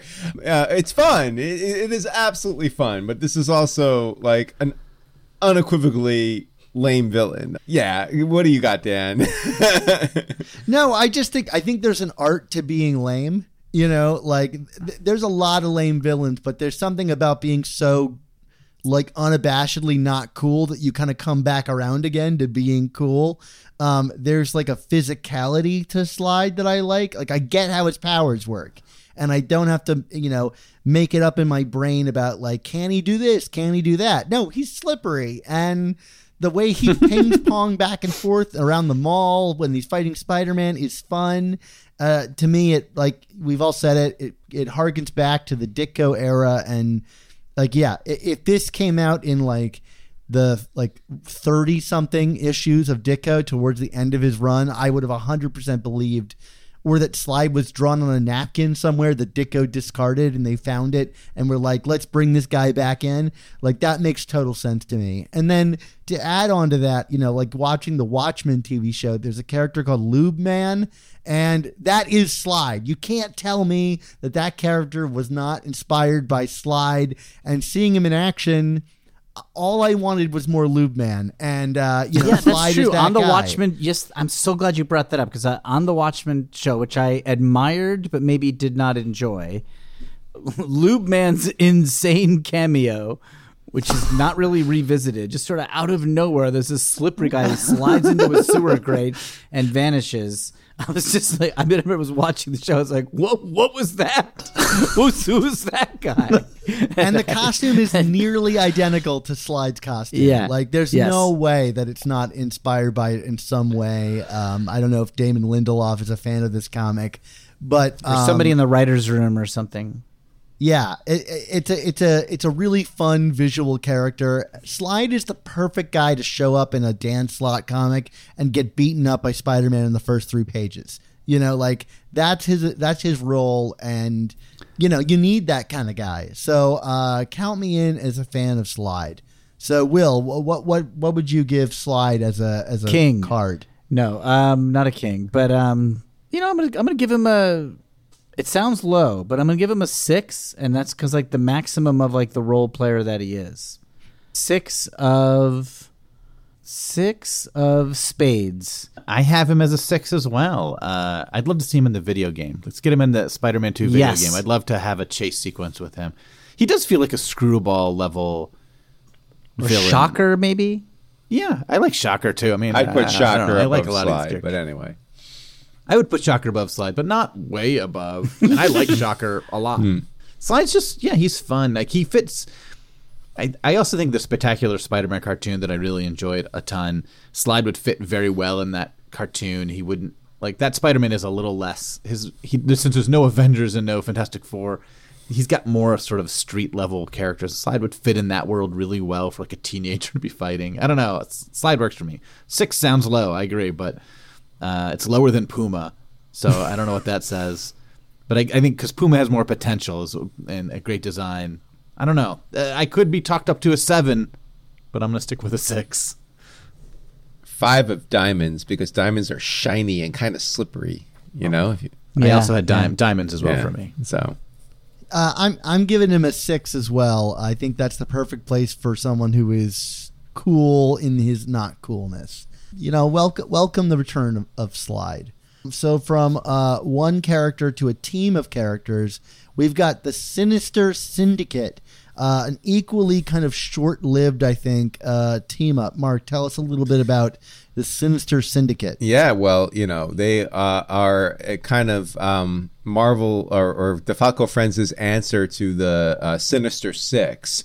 Uh, they consisted of Beetle, Rhino, Speed Demon, Hydro Man, Boomerang, and Beetle was the leader. And they first appeared in Amazing Spider-Man number 280. Uh, you know, talking about memorable Silver Sable stories. This might have been one of them if you remembered it. It's Spider-Man and Silver Sable uh, going against the Sinister Syndicate, who are protecting Jason Macendale, another really memorable villain from this era. I don't know if we talk about him per se, but we'll we'll get back to that. I think what is most interesting about the Sinister Syndicate, uh, I am editorializing in my summary here, is that they uh, evolve. They become first the sinister foes of Spider-Man in the early '90s in a miniseries written by Danny Fingeroth, which then evolves eventually into uh, the mm, 2010s Superior Foes of Spider-Man, which was led by uh, Boomerang and I would say that like every iteration of this super team became increasingly unserious um, in a hilarious way. Any thoughts though on this version of the Syndicate? I like them. I think um, this is probably my introduction to the Beetle. I don't think I'd seen the Beetle before as a kid, uh, uh, and I, the Beetle I, I think is a really cool looking. I mean, this is I think a John Byrne design look for the Beetle. Certainly, he drew the first appearance of this costume, so he, the Beetle looks cool. I remember liking this team. That that mini series you're talking about, Mark. I remember f- liking uh, uh, the, the sinister. What was it called? The sinister, Sinister Foes, of Spider-Man. Yep, Uh, I remember liking. Was there two of those or just was one two of those? because then it became like I remember yeah. liking both of those. I haven't reread them, maybe since they've come out, so who knows if they're good. But I remember enjoying both of those. I, I it's one of the, it's a this is a good example of like a. They're more than the sum of their parts. Like I don't really care about Speed Demon and Hydro Man is clearly just a Sandman, uh, uh, like replacement. the Mud Rhino's- Monster. No, anyway. yeah, I don't need the mud monster. Rhino's pretty cool. Boomerang's kind of lame. He's not even as like cool as the Flash Boomerang. I like humorous Boomerang, but Boomerang as a serious villain doesn't do much for me. But I like this team. I like them as a team. I think it works well. They're, they're less interesting apart, so it works. I mean, I wouldn't want to see them again as this team because I like Beetle as a hero now, uh, Mach one or what, whatever number he's up to. Uh, but I like the Sinister Syndicate. I like them. I'm I'm in favor of this team. silly little duds, and I don't need them the way they are now. Promoted up to jokes, I love it. But right as they are here, keep next. I would just Hmm. say anything that led to one of my favorite series of comics, like of the modern era, has some cachet, but th- they're they're pretty duddy here in this one issue. Um, so we'll, we'll we'll we'll take that into account for my grade. What about you, Dan? I'll say, you know, I am an unabashed fan of the Frenz DeFalco run, and this issue is the one I always skip. I Wow. just really think it's boring. I, I, I actually disagree with you, Kevin. I think together they are all less interesting. Even Hydro Man. You know, this is the appearance of the the really redesigned Rhino costume, which I could do with less of. Yes, it's a Um, bad costume. I just think this issue feels overstuffed, and I just don't care about anybody's individual personalities in this. Um, I I think you're right, Mark. It would go on to become something great. I don't know that the idea truly began here for that. Yeah, I, I am I'm not a fan of this. I'm gonna get straight to my number. This is a two for me. I, I'm not a fan of the team. It's a two for me too. Two of clubs. Real quick rebuttal, and then I'll give my number. I just I feel like first the superior foes also only bring two of these guys back. It feels like a completely different team just using the name. Sure. but uh, and Boomerang's a completely different character by that point. Speed Demon's the only one who even resembles what he is in this issue. I think Speed Demon's boring. I think Hydro Man's boring. I think Boomerang at this time is boring. And so, like, I don't know, it, putting them together does something with them. And Beetle, as fun as he is, like, mostly had been used, like, sort of as, like, an Iron Man ish type villain at this mm. point more. And he's not really, he's not good enough to be an Iron Man villain when it comes to guys in powered suits. So, like, he's better here. I like him as sort of a leader. I don't know. Well, I'm gonna, I'm way out line. I'm giving it a Jack. Whoa, Jack of Hearts, because I love him. Whoa. I mean, Whoa. uh, you were Incredible. saying you were saying you're out of line. I was like, well, he might be aligned with me, and I'm like, nope, no, he's not. He's not aligned with me. I, I'm giving them a six. I don't love this story. I like this story is probably a two or a three for me, but like I, I, I, Yeah, I, I agree I'm with that. grading what they would become. I mean, like superior foes, I would give a king or an ace even because I, I mean, I love that that whole series that much. For those who don't think I like anything that Nick Spencer ever did on Spider-Man books, yeah, I mean, I bought both those miniseries, and I think I bought it because these characters appealed Yeah. to me, man. Uh, the team appealed to me. Again, the characters don't. A Hydro Man miniseries, I wouldn't even. I mean, at. look, I'm still trying to find the Silver Sable fan, but at least I found the the Sinister Syndicate fan. So we. We, we are there. We've we've made it, Dan. We've done it. All right, it's over. Well, our next character is headed to the silver screen uh, in a, shoot, uh, a few short months. Uh, that is The Spot. Jonathan Owen first appeared in Spectacular 97, created by Al Milgrom and Herb Trimpe. We're moving out of Ron Frenz and Tom DeFalco's territory. Uh, Mark, tell us about The Spot. I mean, you know, famously based on the animal the leopard, who is known for his spots. No, not at all. Like you said, was not created by DeFalco and Frenz. Uh, the spot is Dr. Jonathan Owen, an MIT scientist who tried to recreate Cloak's dark dimension, but instead had a radioactive accident which adhered portals to his skin, turning him into the spot. I mean, and his powers, he can enter in and out of portals, mainly been used as a punchline, but, you know, not for nothing, has had some success against Spider Man and generally doesn't lose unless he kind of like, you know, is foisted on his own petard. He did go on to form the Spider Man Revenge Squad, known as the Legion of Losers, with such luminaries as Gibbon, Kangaroo, Kangaroo, and Grizzly, aka villains from the Gerry Conway villains episode, the the bad bad guys or whatever we did at that time. Um, he was also used in Superior Foes of Spider-Man again as a punchline, and again was used by Nick Spencer as a way for Kingpin and Norman Osborn to trap Kindred during the Last Remains story. I know we always like to talk about Kindred and Last Remains on this podcast. And as you alluded to, Dan, he will be appearing in the new Across the Spider Verse movie, and he will be voiced by Jason Schwartzman. Love the movies that Jason Schwartzman has been in, which, you know, I can't think of anyone. No, I'm kidding. I'm kidding. Anyway, Dan, Dan, Hines Brothers, what do we think of The Spot?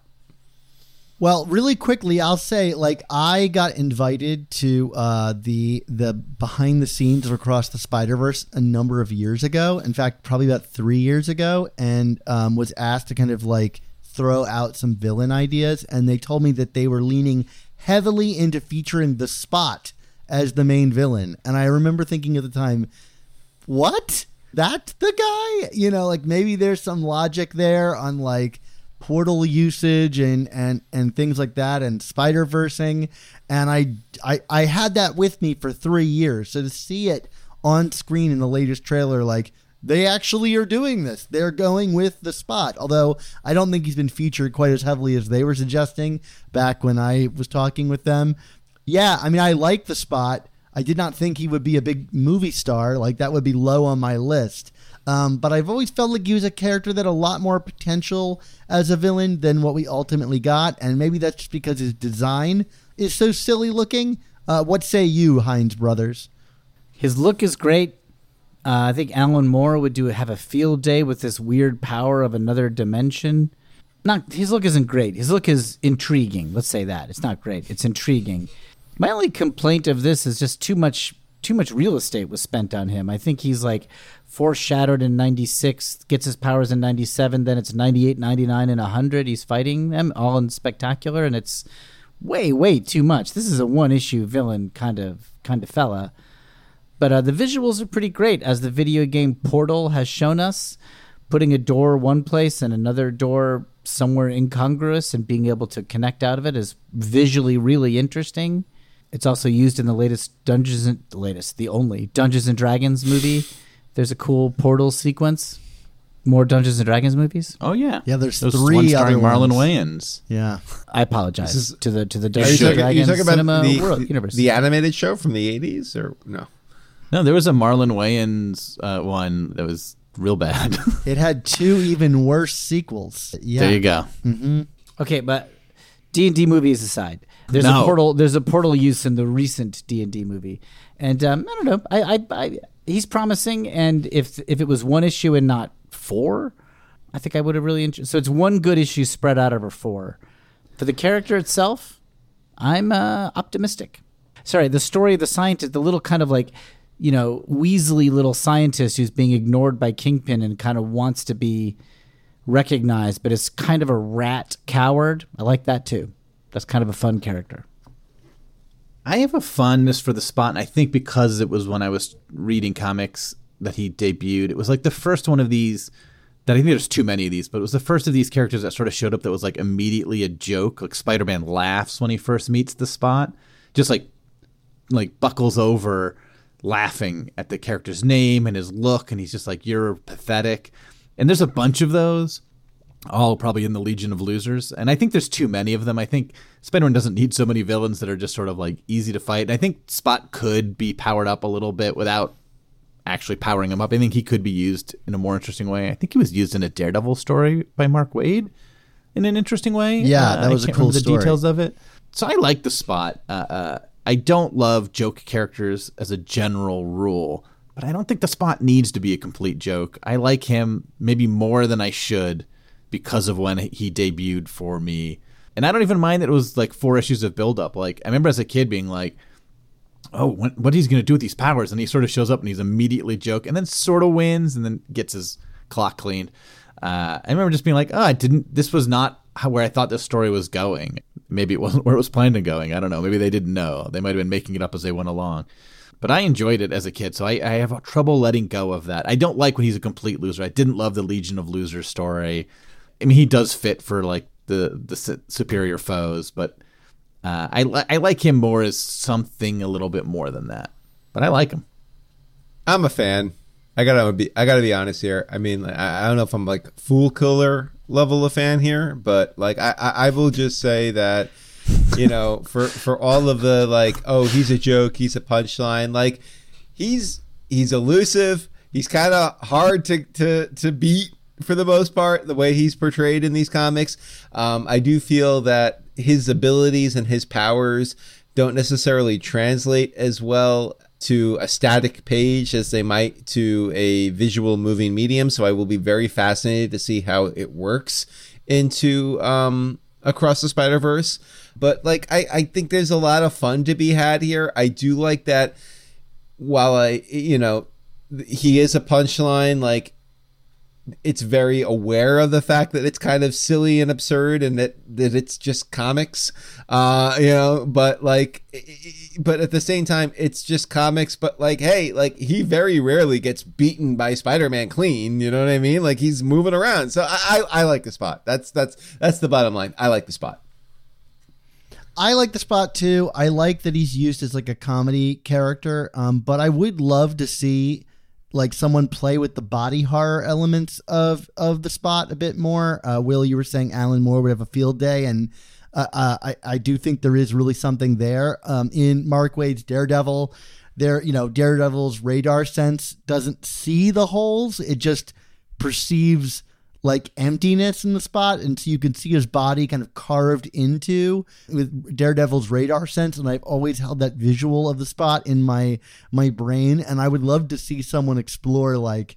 really doing something kind of disturbing with the spot. But as he is I think he's a fun character and I'm always kind of tickled when he shows up. But no one's really done anything substantial with him I don't really think in Spider-Man mythos since his origin uh, story. So um, I'm I'm curious to see where it'll go. So Will, why don't we do a quick round robin of reviews here? Just real quick, let's imagine Alan Moore saying, "I'm gonna, I'm gonna do comics again. I've changed my mind. I'm doing a six issue spot miniseries." wait wait do, do, It'd do- be do incredible. you need me to, It would be do you need me to do my alan moore voice yeah, let's hear Alan yeah, Moore. let's hear Alan it Moore. to- we need to do the six issue I, I don't know how alan moore he's like british right He is British, yes. Was that British? no i don't know what it was It sounded like Goodfellas. Yeah, Still I was counting gonna, I was gonna say like uh, that was like Colonel Kurtz. Still think we counted as one of his a thousand yeah, voices. it counts. Stop. Put it up. He's on his way to Put the it on the board. Put it on the board. All Good right. lucky, keep a um, counter in the corner. I give the spot a six. Uh, no, I'm doing seven. I give the spot a seven of diamonds. ten. I'm going Wow. high. I like the spot. Wow. I, I enjoy. I enjoy him. I would be happy to see more done with him. I think there's potential there. He's fun. I like him. No, no complaints. No notes. A ten of uh, a spades because spots. I'm right there with you. Ten of, ten of clubs because I feel like uh, every one of those little uh, like circles at the end of a club is like one of his spots.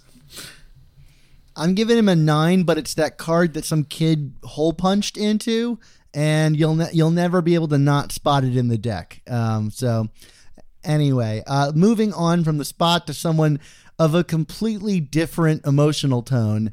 Uh, it is the Sin Eater, uh, who first appeared in Spectacular Spider-Man number 107, created by Peter David and Rick Buck- Buckler.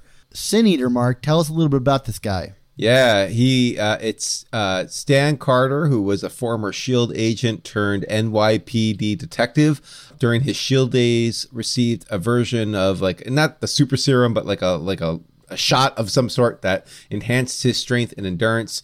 Um, but you know that program was eventually discontinued, and of course, kind of left him uh, somewhat uh, emotionally abandoned. And you know, whenever you do that to a character, he becomes very unhinged and kind of crazy. And in this case, he uh, he was on the NYPD. His partner was killed, uh, and he became the Sin Eater, which means that he uh, murdered anyone who sinned uh, by abusing their authority. Um, this was, of course, part of um, the Peter David run on Spectacular Spider-Man, which was meant to kind of bring a darker, more grittier tone uh, to Spider-Man comics. You know, when the when each of the different uh, books was kind of having their own persona.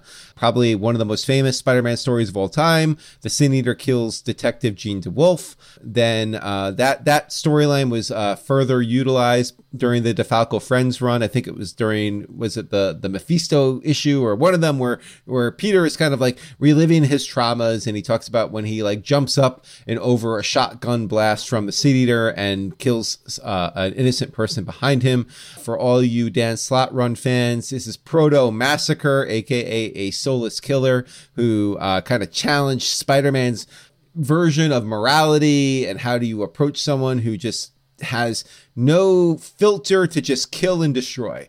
He would return uh, a few years later in another Peter David story on Spectacular. At this point, he's kind of broken down because he's been he was beaten so badly, uh, physically beaten so badly by Spider-Man during that uh, initial Jean DeWolff story and he kind of ends that story by going down in a hail of gunfire because he he's just goading the police officers just to kind of free him from the persona of the sin eater and then we really would never see him again until uh, nick spencer was like no no no, I need to retcon this man's story because I need to fix it. And he brings the Sin Eater back as a henchman of Kindred who cleans villains of their sins, most notably Norman Osborn. Uh, and now apparently Norman Osborn is a good guy. So the Sin Eater's work is like really all over the place and, you know, is all part of like ending the marriage. So I'm pro Sin Eater, right? No. Anyway, what, what do we all think of the Sin Eater?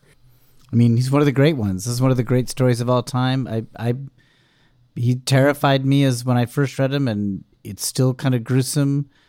Little, little, little bit is dimmed in retrospect because it's such a cliche for the for this time in comics to up the violence. It's a little bit of a, you know, looking back, it's like everybody was doing it sort of thing. But it is, it was effective. Like Jean DeWolff, a character I maybe was not that invested in. Her death resonated with me for a long time, and the Sin Eater scared the pants off of me, and uh, it really affected me. So I got to give props to an effective story, even if it's a bummer one. So yeah, big. I don't know, really strong villain. Yeah, I like the Sin Eater too. It, like thinking, of, I mean, he's like again like a character. Like, is there much to him as a character? Not really. But unlike Manslaughter Marsdale, he is essential to this story. Like, you need a character like this. He serves a purpose really well. Do I need more Sin Eater stories? No, I didn't even need that second one that Peter David did. Probably. Uh, though I will say that taking the name Sin Eater, Nick Spencer's take on that name in isolation, if like Sin Eater didn't already exist, I'm like, that's a cool take. Sounds like a great Ghost Rider character. Uh, I didn't care about uh, that in the run of Spencer's run personally, but uh, I like that take. But this story in and of itself is great. Sin Eater works really great. I think it's it's hard to complain about any f- faults in this. It's also elevated the Spider-Man Daredevil relationship. Uh, that's not Sin Eater doing that, but he's a part of it. It's all tied into to each other. It's this is one of those high watermarks. As a kid, I was reading this, being like, "Well, this is a like." I'd been reading all these stories, like this is good. I loved. Hey, I loved the uh, uh, Sinister Syndicate, and then this came along, and I'm like, "Oh man, look at this!" So a, a real comparison there. The Sinister But, Syndicate. you know, it's just and the like, oh, I like this. I'm nine, and this is a really fun story. And then I read this, I'm like, oh, like having those stories that sort of open your eyes and be like, Totally. oh, you can do even more. Uh, you don't know that until you read them. this is this is one of those stories where I kind of have to separate like my fandom from my uh, criticism side because like as a as a fan, I don't love how dark this is within the realm of Spider-Man. You know, Will you kind of referred to it like you know I feel like if you, especially if you look at other books from this era, everyone was kind of doing this. It's kind of like I call it like it's like Frank Miller does Spider-Man, even though it's not Frank Miller, it's Peter David doing it. But that aside, like its influence and just like just its impact on on on the medium and on Spider-Man comics specifically is so undeniable. And like if I kind of like remove my own personal aesthetic and taste for it it's like you know having this villain this kind of like just soulless you know you know ski mask villain come in and and and just wreak the havoc on Spider-Man's universe the way he did is really just such a wonderful adversary for Spider-Man because like he has not really dealt with anything quite like that before uh, to this point. Like you know, it's always you know for Spider-Man, it's always been about like the personal angle, um, whether it be you know Norman or or or Doc Ock or anything like that. And this is just like no, it's not personal. This this person is just pure evil.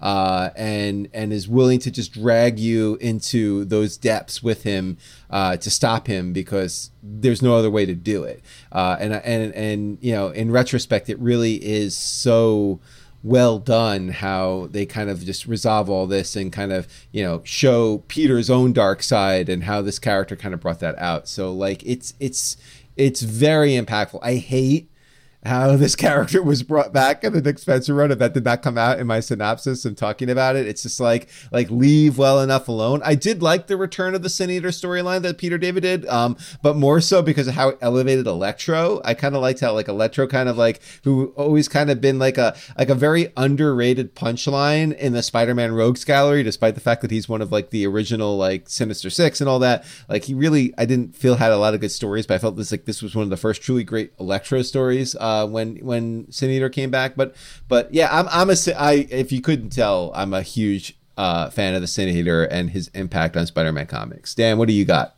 You know, I'm actually not a big fan of the Sin Eater and his impact on Spider-Man comics. Just take the the other point, um, like I can acknowledge its importance and and and its kind of groundbreaking nature, but I think this kind of you know, it's hard to separate from what would come later because I think so many of the comics of the 90s became so deeply tortured and psychological that it removed a lot of the fun from Spider-Man comics, and that's not this character's fault.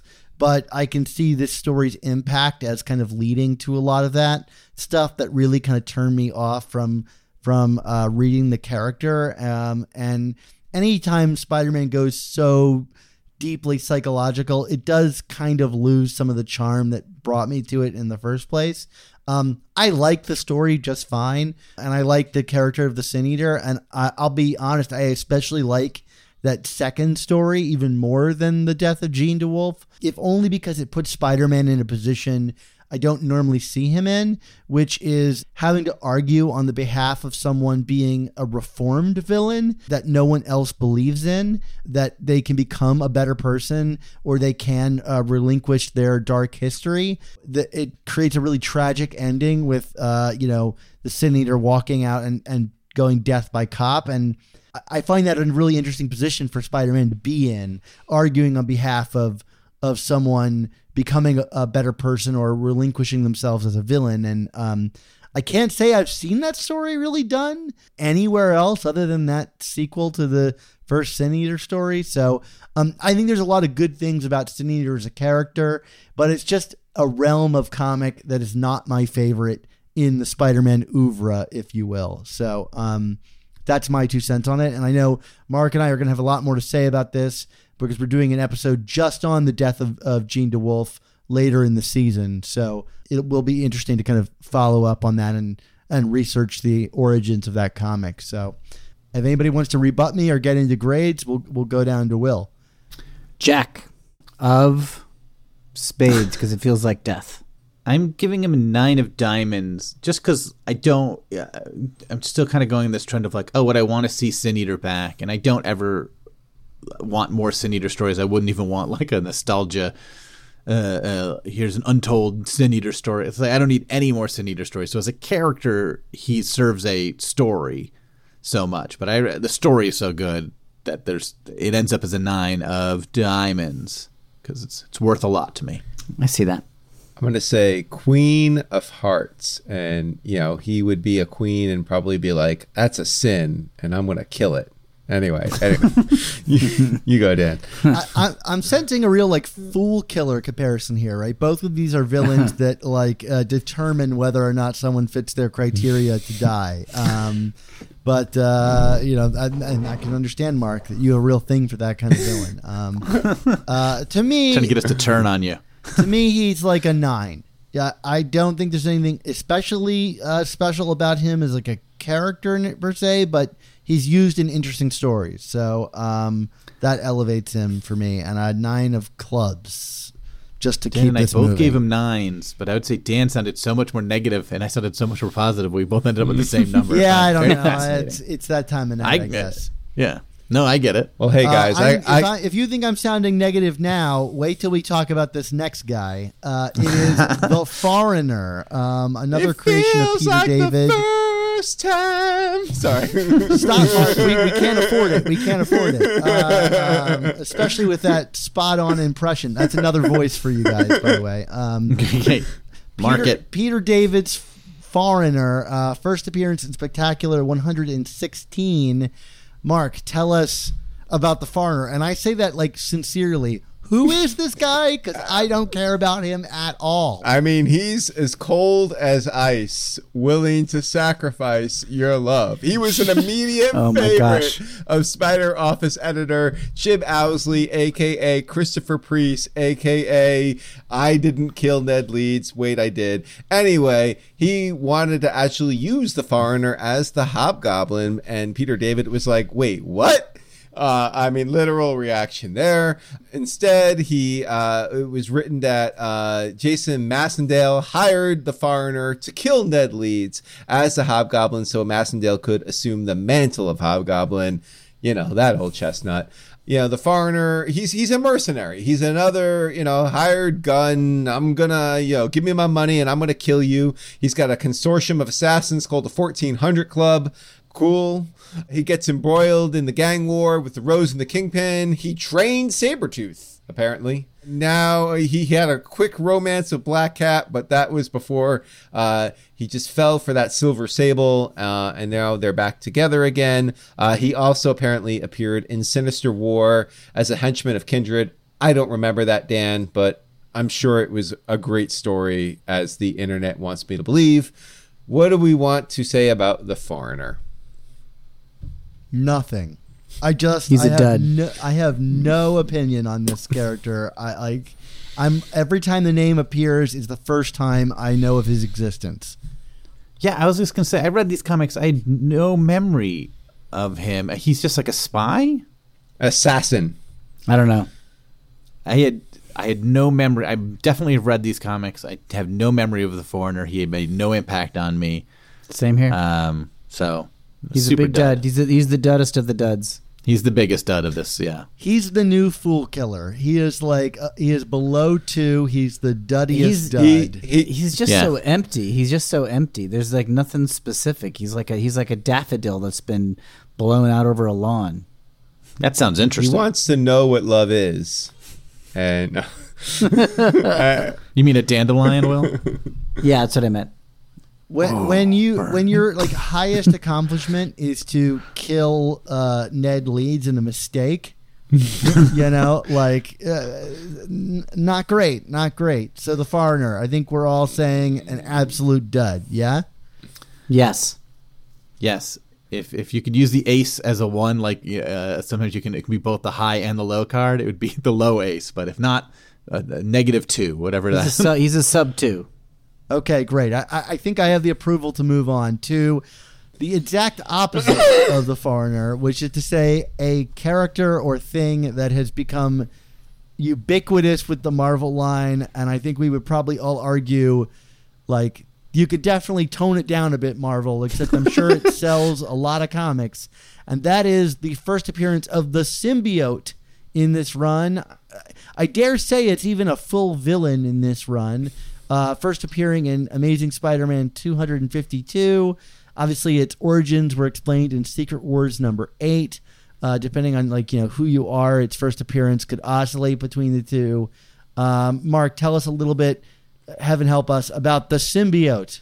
Is it symbiote or symbiote, Dan? That is the question. Uh, of course, beyond that, the other question is what's the deal with the symbiote? Apparently, Roger Stern was the one who said when they were kind of uh, kicking around this idea for uh, Spider-Man having a new costume that the new costume should be alive, uh, and you know Roger Stern, of course, the brilliant person that he is, uh, came up with a million dollar idea here, or maybe billion dollar, depending on your look of how cash flows. Anyway, the suit is shown, of course, as being alive, the new black suit, uh, over the course of Amazing Spider-Man 252 to 258, but uh, it's more malicious motivations aren't really revealed into until uh, Amazing Spider-Man number 258. That's when the Fantastic Four, of course, discovered that the costume is a symbiotic host in Spi- uh, or, or that Spider-Man is the host, uh, and that this is like a parasite that and it wants to take it over. So they remove it with some sonics and fire, which you know put a pin in that one. Uh, all you Marvel fans.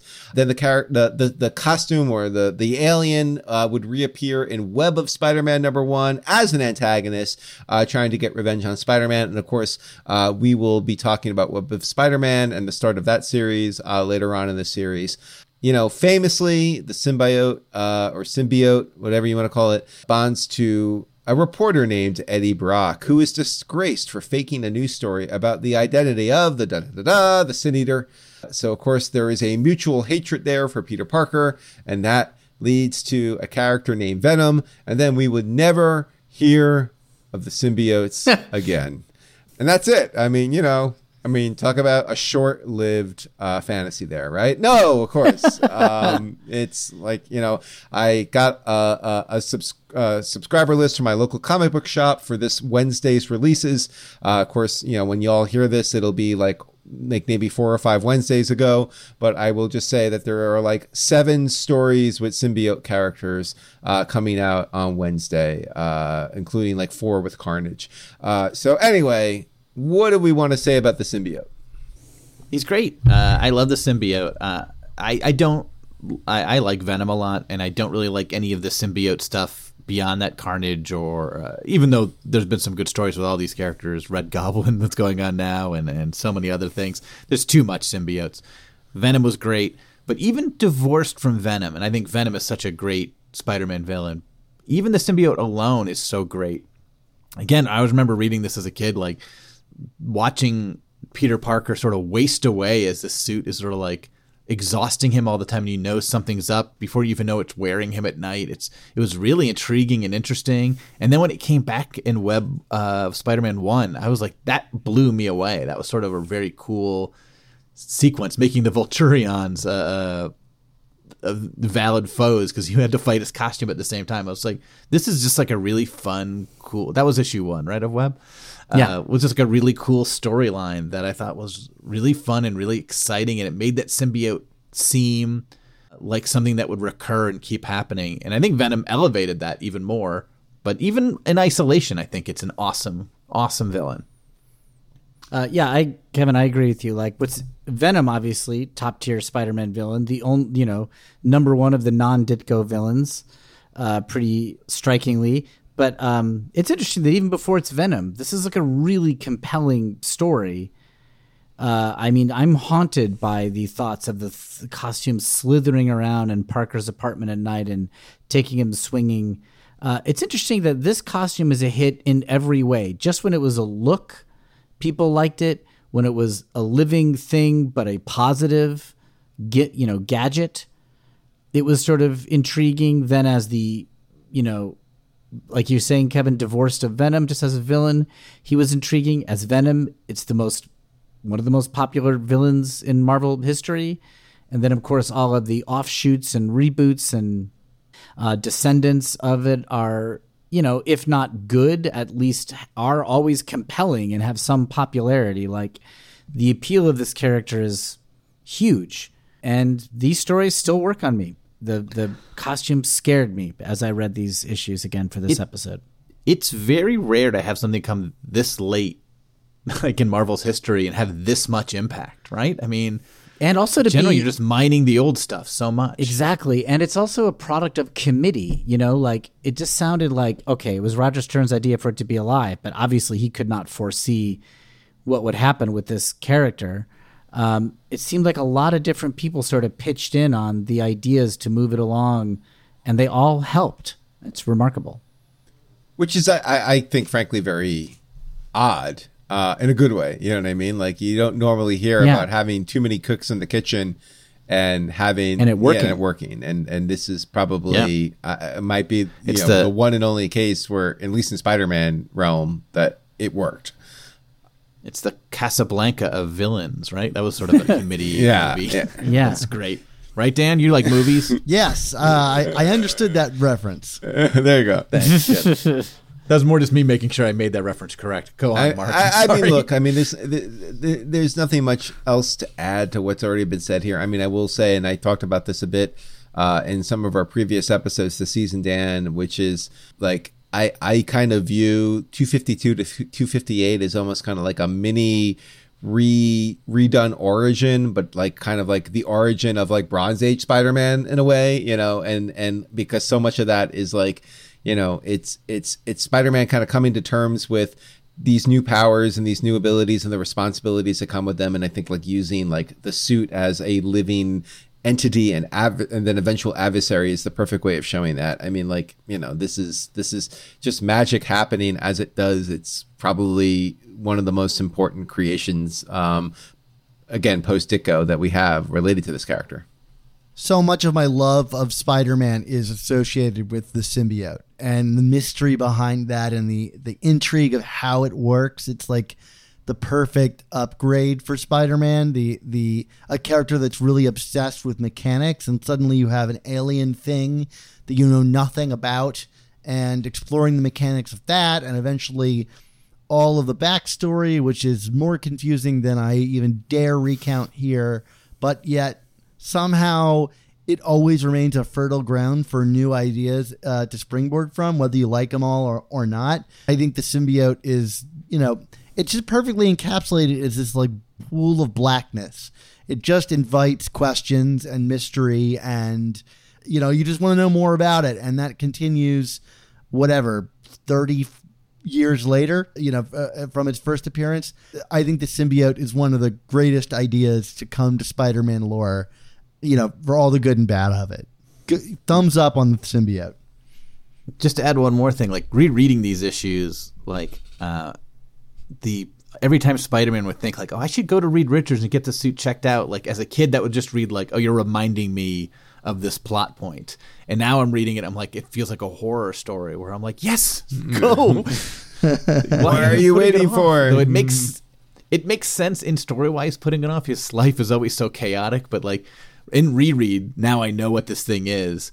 I'm just like, oh, it, it, it haunts you a little bit. Even if I don't know how much they knew what when they first started seeding him, like, oh, I should talk to Reed about this, what that even meant at the time. Uh, it was just really great.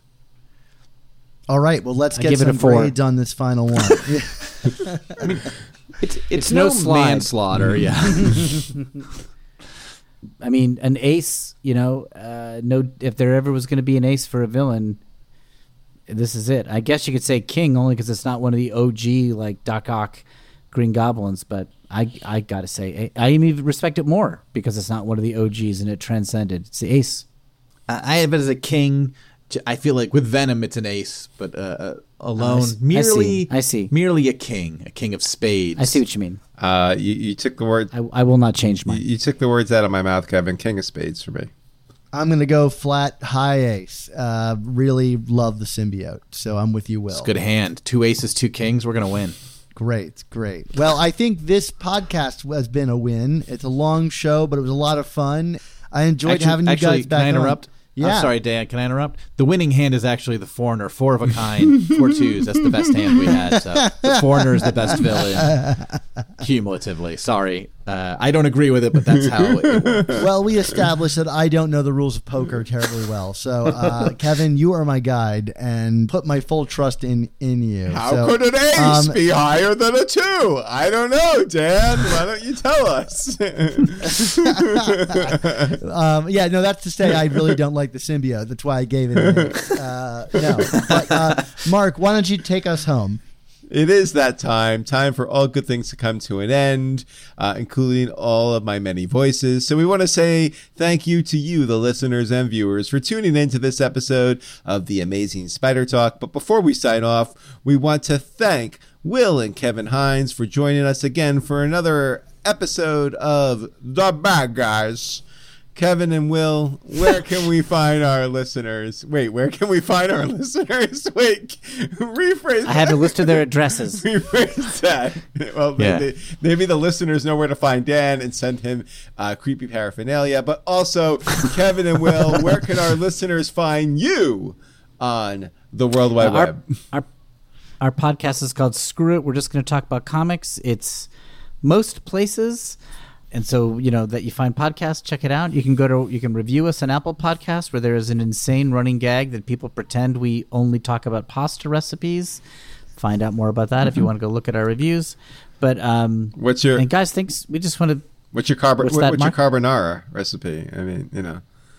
You have to listen to the podcast. All right, to all right, we can't spoil All right, it here. fair enough. yeah, uh, we've covered some Spider-Man stuff if that's interesting to you. We've covered the Ditko stuff. We've covered Secret Wars, and we've covered Superior Spider-Man, Um, as well as a few smatterings of other stuff. We're about to cover Brubaker's Catwoman. That's coming up soon, or maybe it's just come out, depending on when this is released. Somewhere in that range. Yeah, thank you guys for having us on the podcast. I'm a huge fan of you guys and the podcast. Me too. Uh, it's flattering to get to be on even more than once. Exactly. We, we really appreciate being return guests. We're sorry the episode was so long. Sorry, listeners. But uh, you guys put on such a great show. You're so knowledgeable and nice and friendly and funny. You know, we don't know what we're doing, and we'd like to come on here and see what people who know what they're doing, how they do it. So thanks for having Right. us. We Are a you little. apologizing? Well, that's them? very kind of Apologize you, to and- me. You deserved it. Well, that's very kind of you, and I'm about to ruin all of that goodwill by saying, you know, it's the end of the episode. Mark was supposed to get to a thousand voices, and I think we maybe got ten. So, do we want to do a speed round here, Mark? Oh God, no, no, no! I've only had one beer tonight, Dan. I don't think that's worth it. Well, tune into our Patreon for that content then. Uh, yes, because this podcast exists because of our listener support on Patreon. For only $3.99 a month, you can help support our show's existence while getting early episodes, including these special seasonal episodes early, exclusive artwork, and a ton of other bonuses. So, a thank you to everyone who supports us and the work that we do. And how else to, to thank them than give them an episode with 990 voices from Mark to make up for the difference. Absolutely, Dan. And also to download our earliest episodes, including uh, my complete run of the hits of Foreigner and interviews with legendary creators like Dan DeMatteis, Tom DeFalco, Ron Frenz, Mark Bagley, and more. Subscribe to our amazing Spider Talk back issues podcast on Apple Podcasts. I would say it's urgent, emergency. Anyway, anyway. Dan, it's like, I don't a- understand that reference. Yeah, no, the millennial energy going on over here. Anyway, this podcast was edited, uh, God willing, by Rick Coast. The video version of the show is available on YouTube and was edited by Alex Galucki. Our artwork comes handcrafted from artists Ron Frenz, Sal Buscema, Josh Sutton, Nick Cagnetti, and Ray Sumser. Our theme songs were produced by Rylan Bojack, Tony Thaxton, and Spider Madge, and our animated intro was created and performed by Josh Sutton. So, Mark, until you and I both don silver outfits, you as Silver Sable, me as Slide, and form the sinister Silver Syndicate, what's our motto? With great podcasts, there must also come Dean Spider Talk. Don't, don't miss the next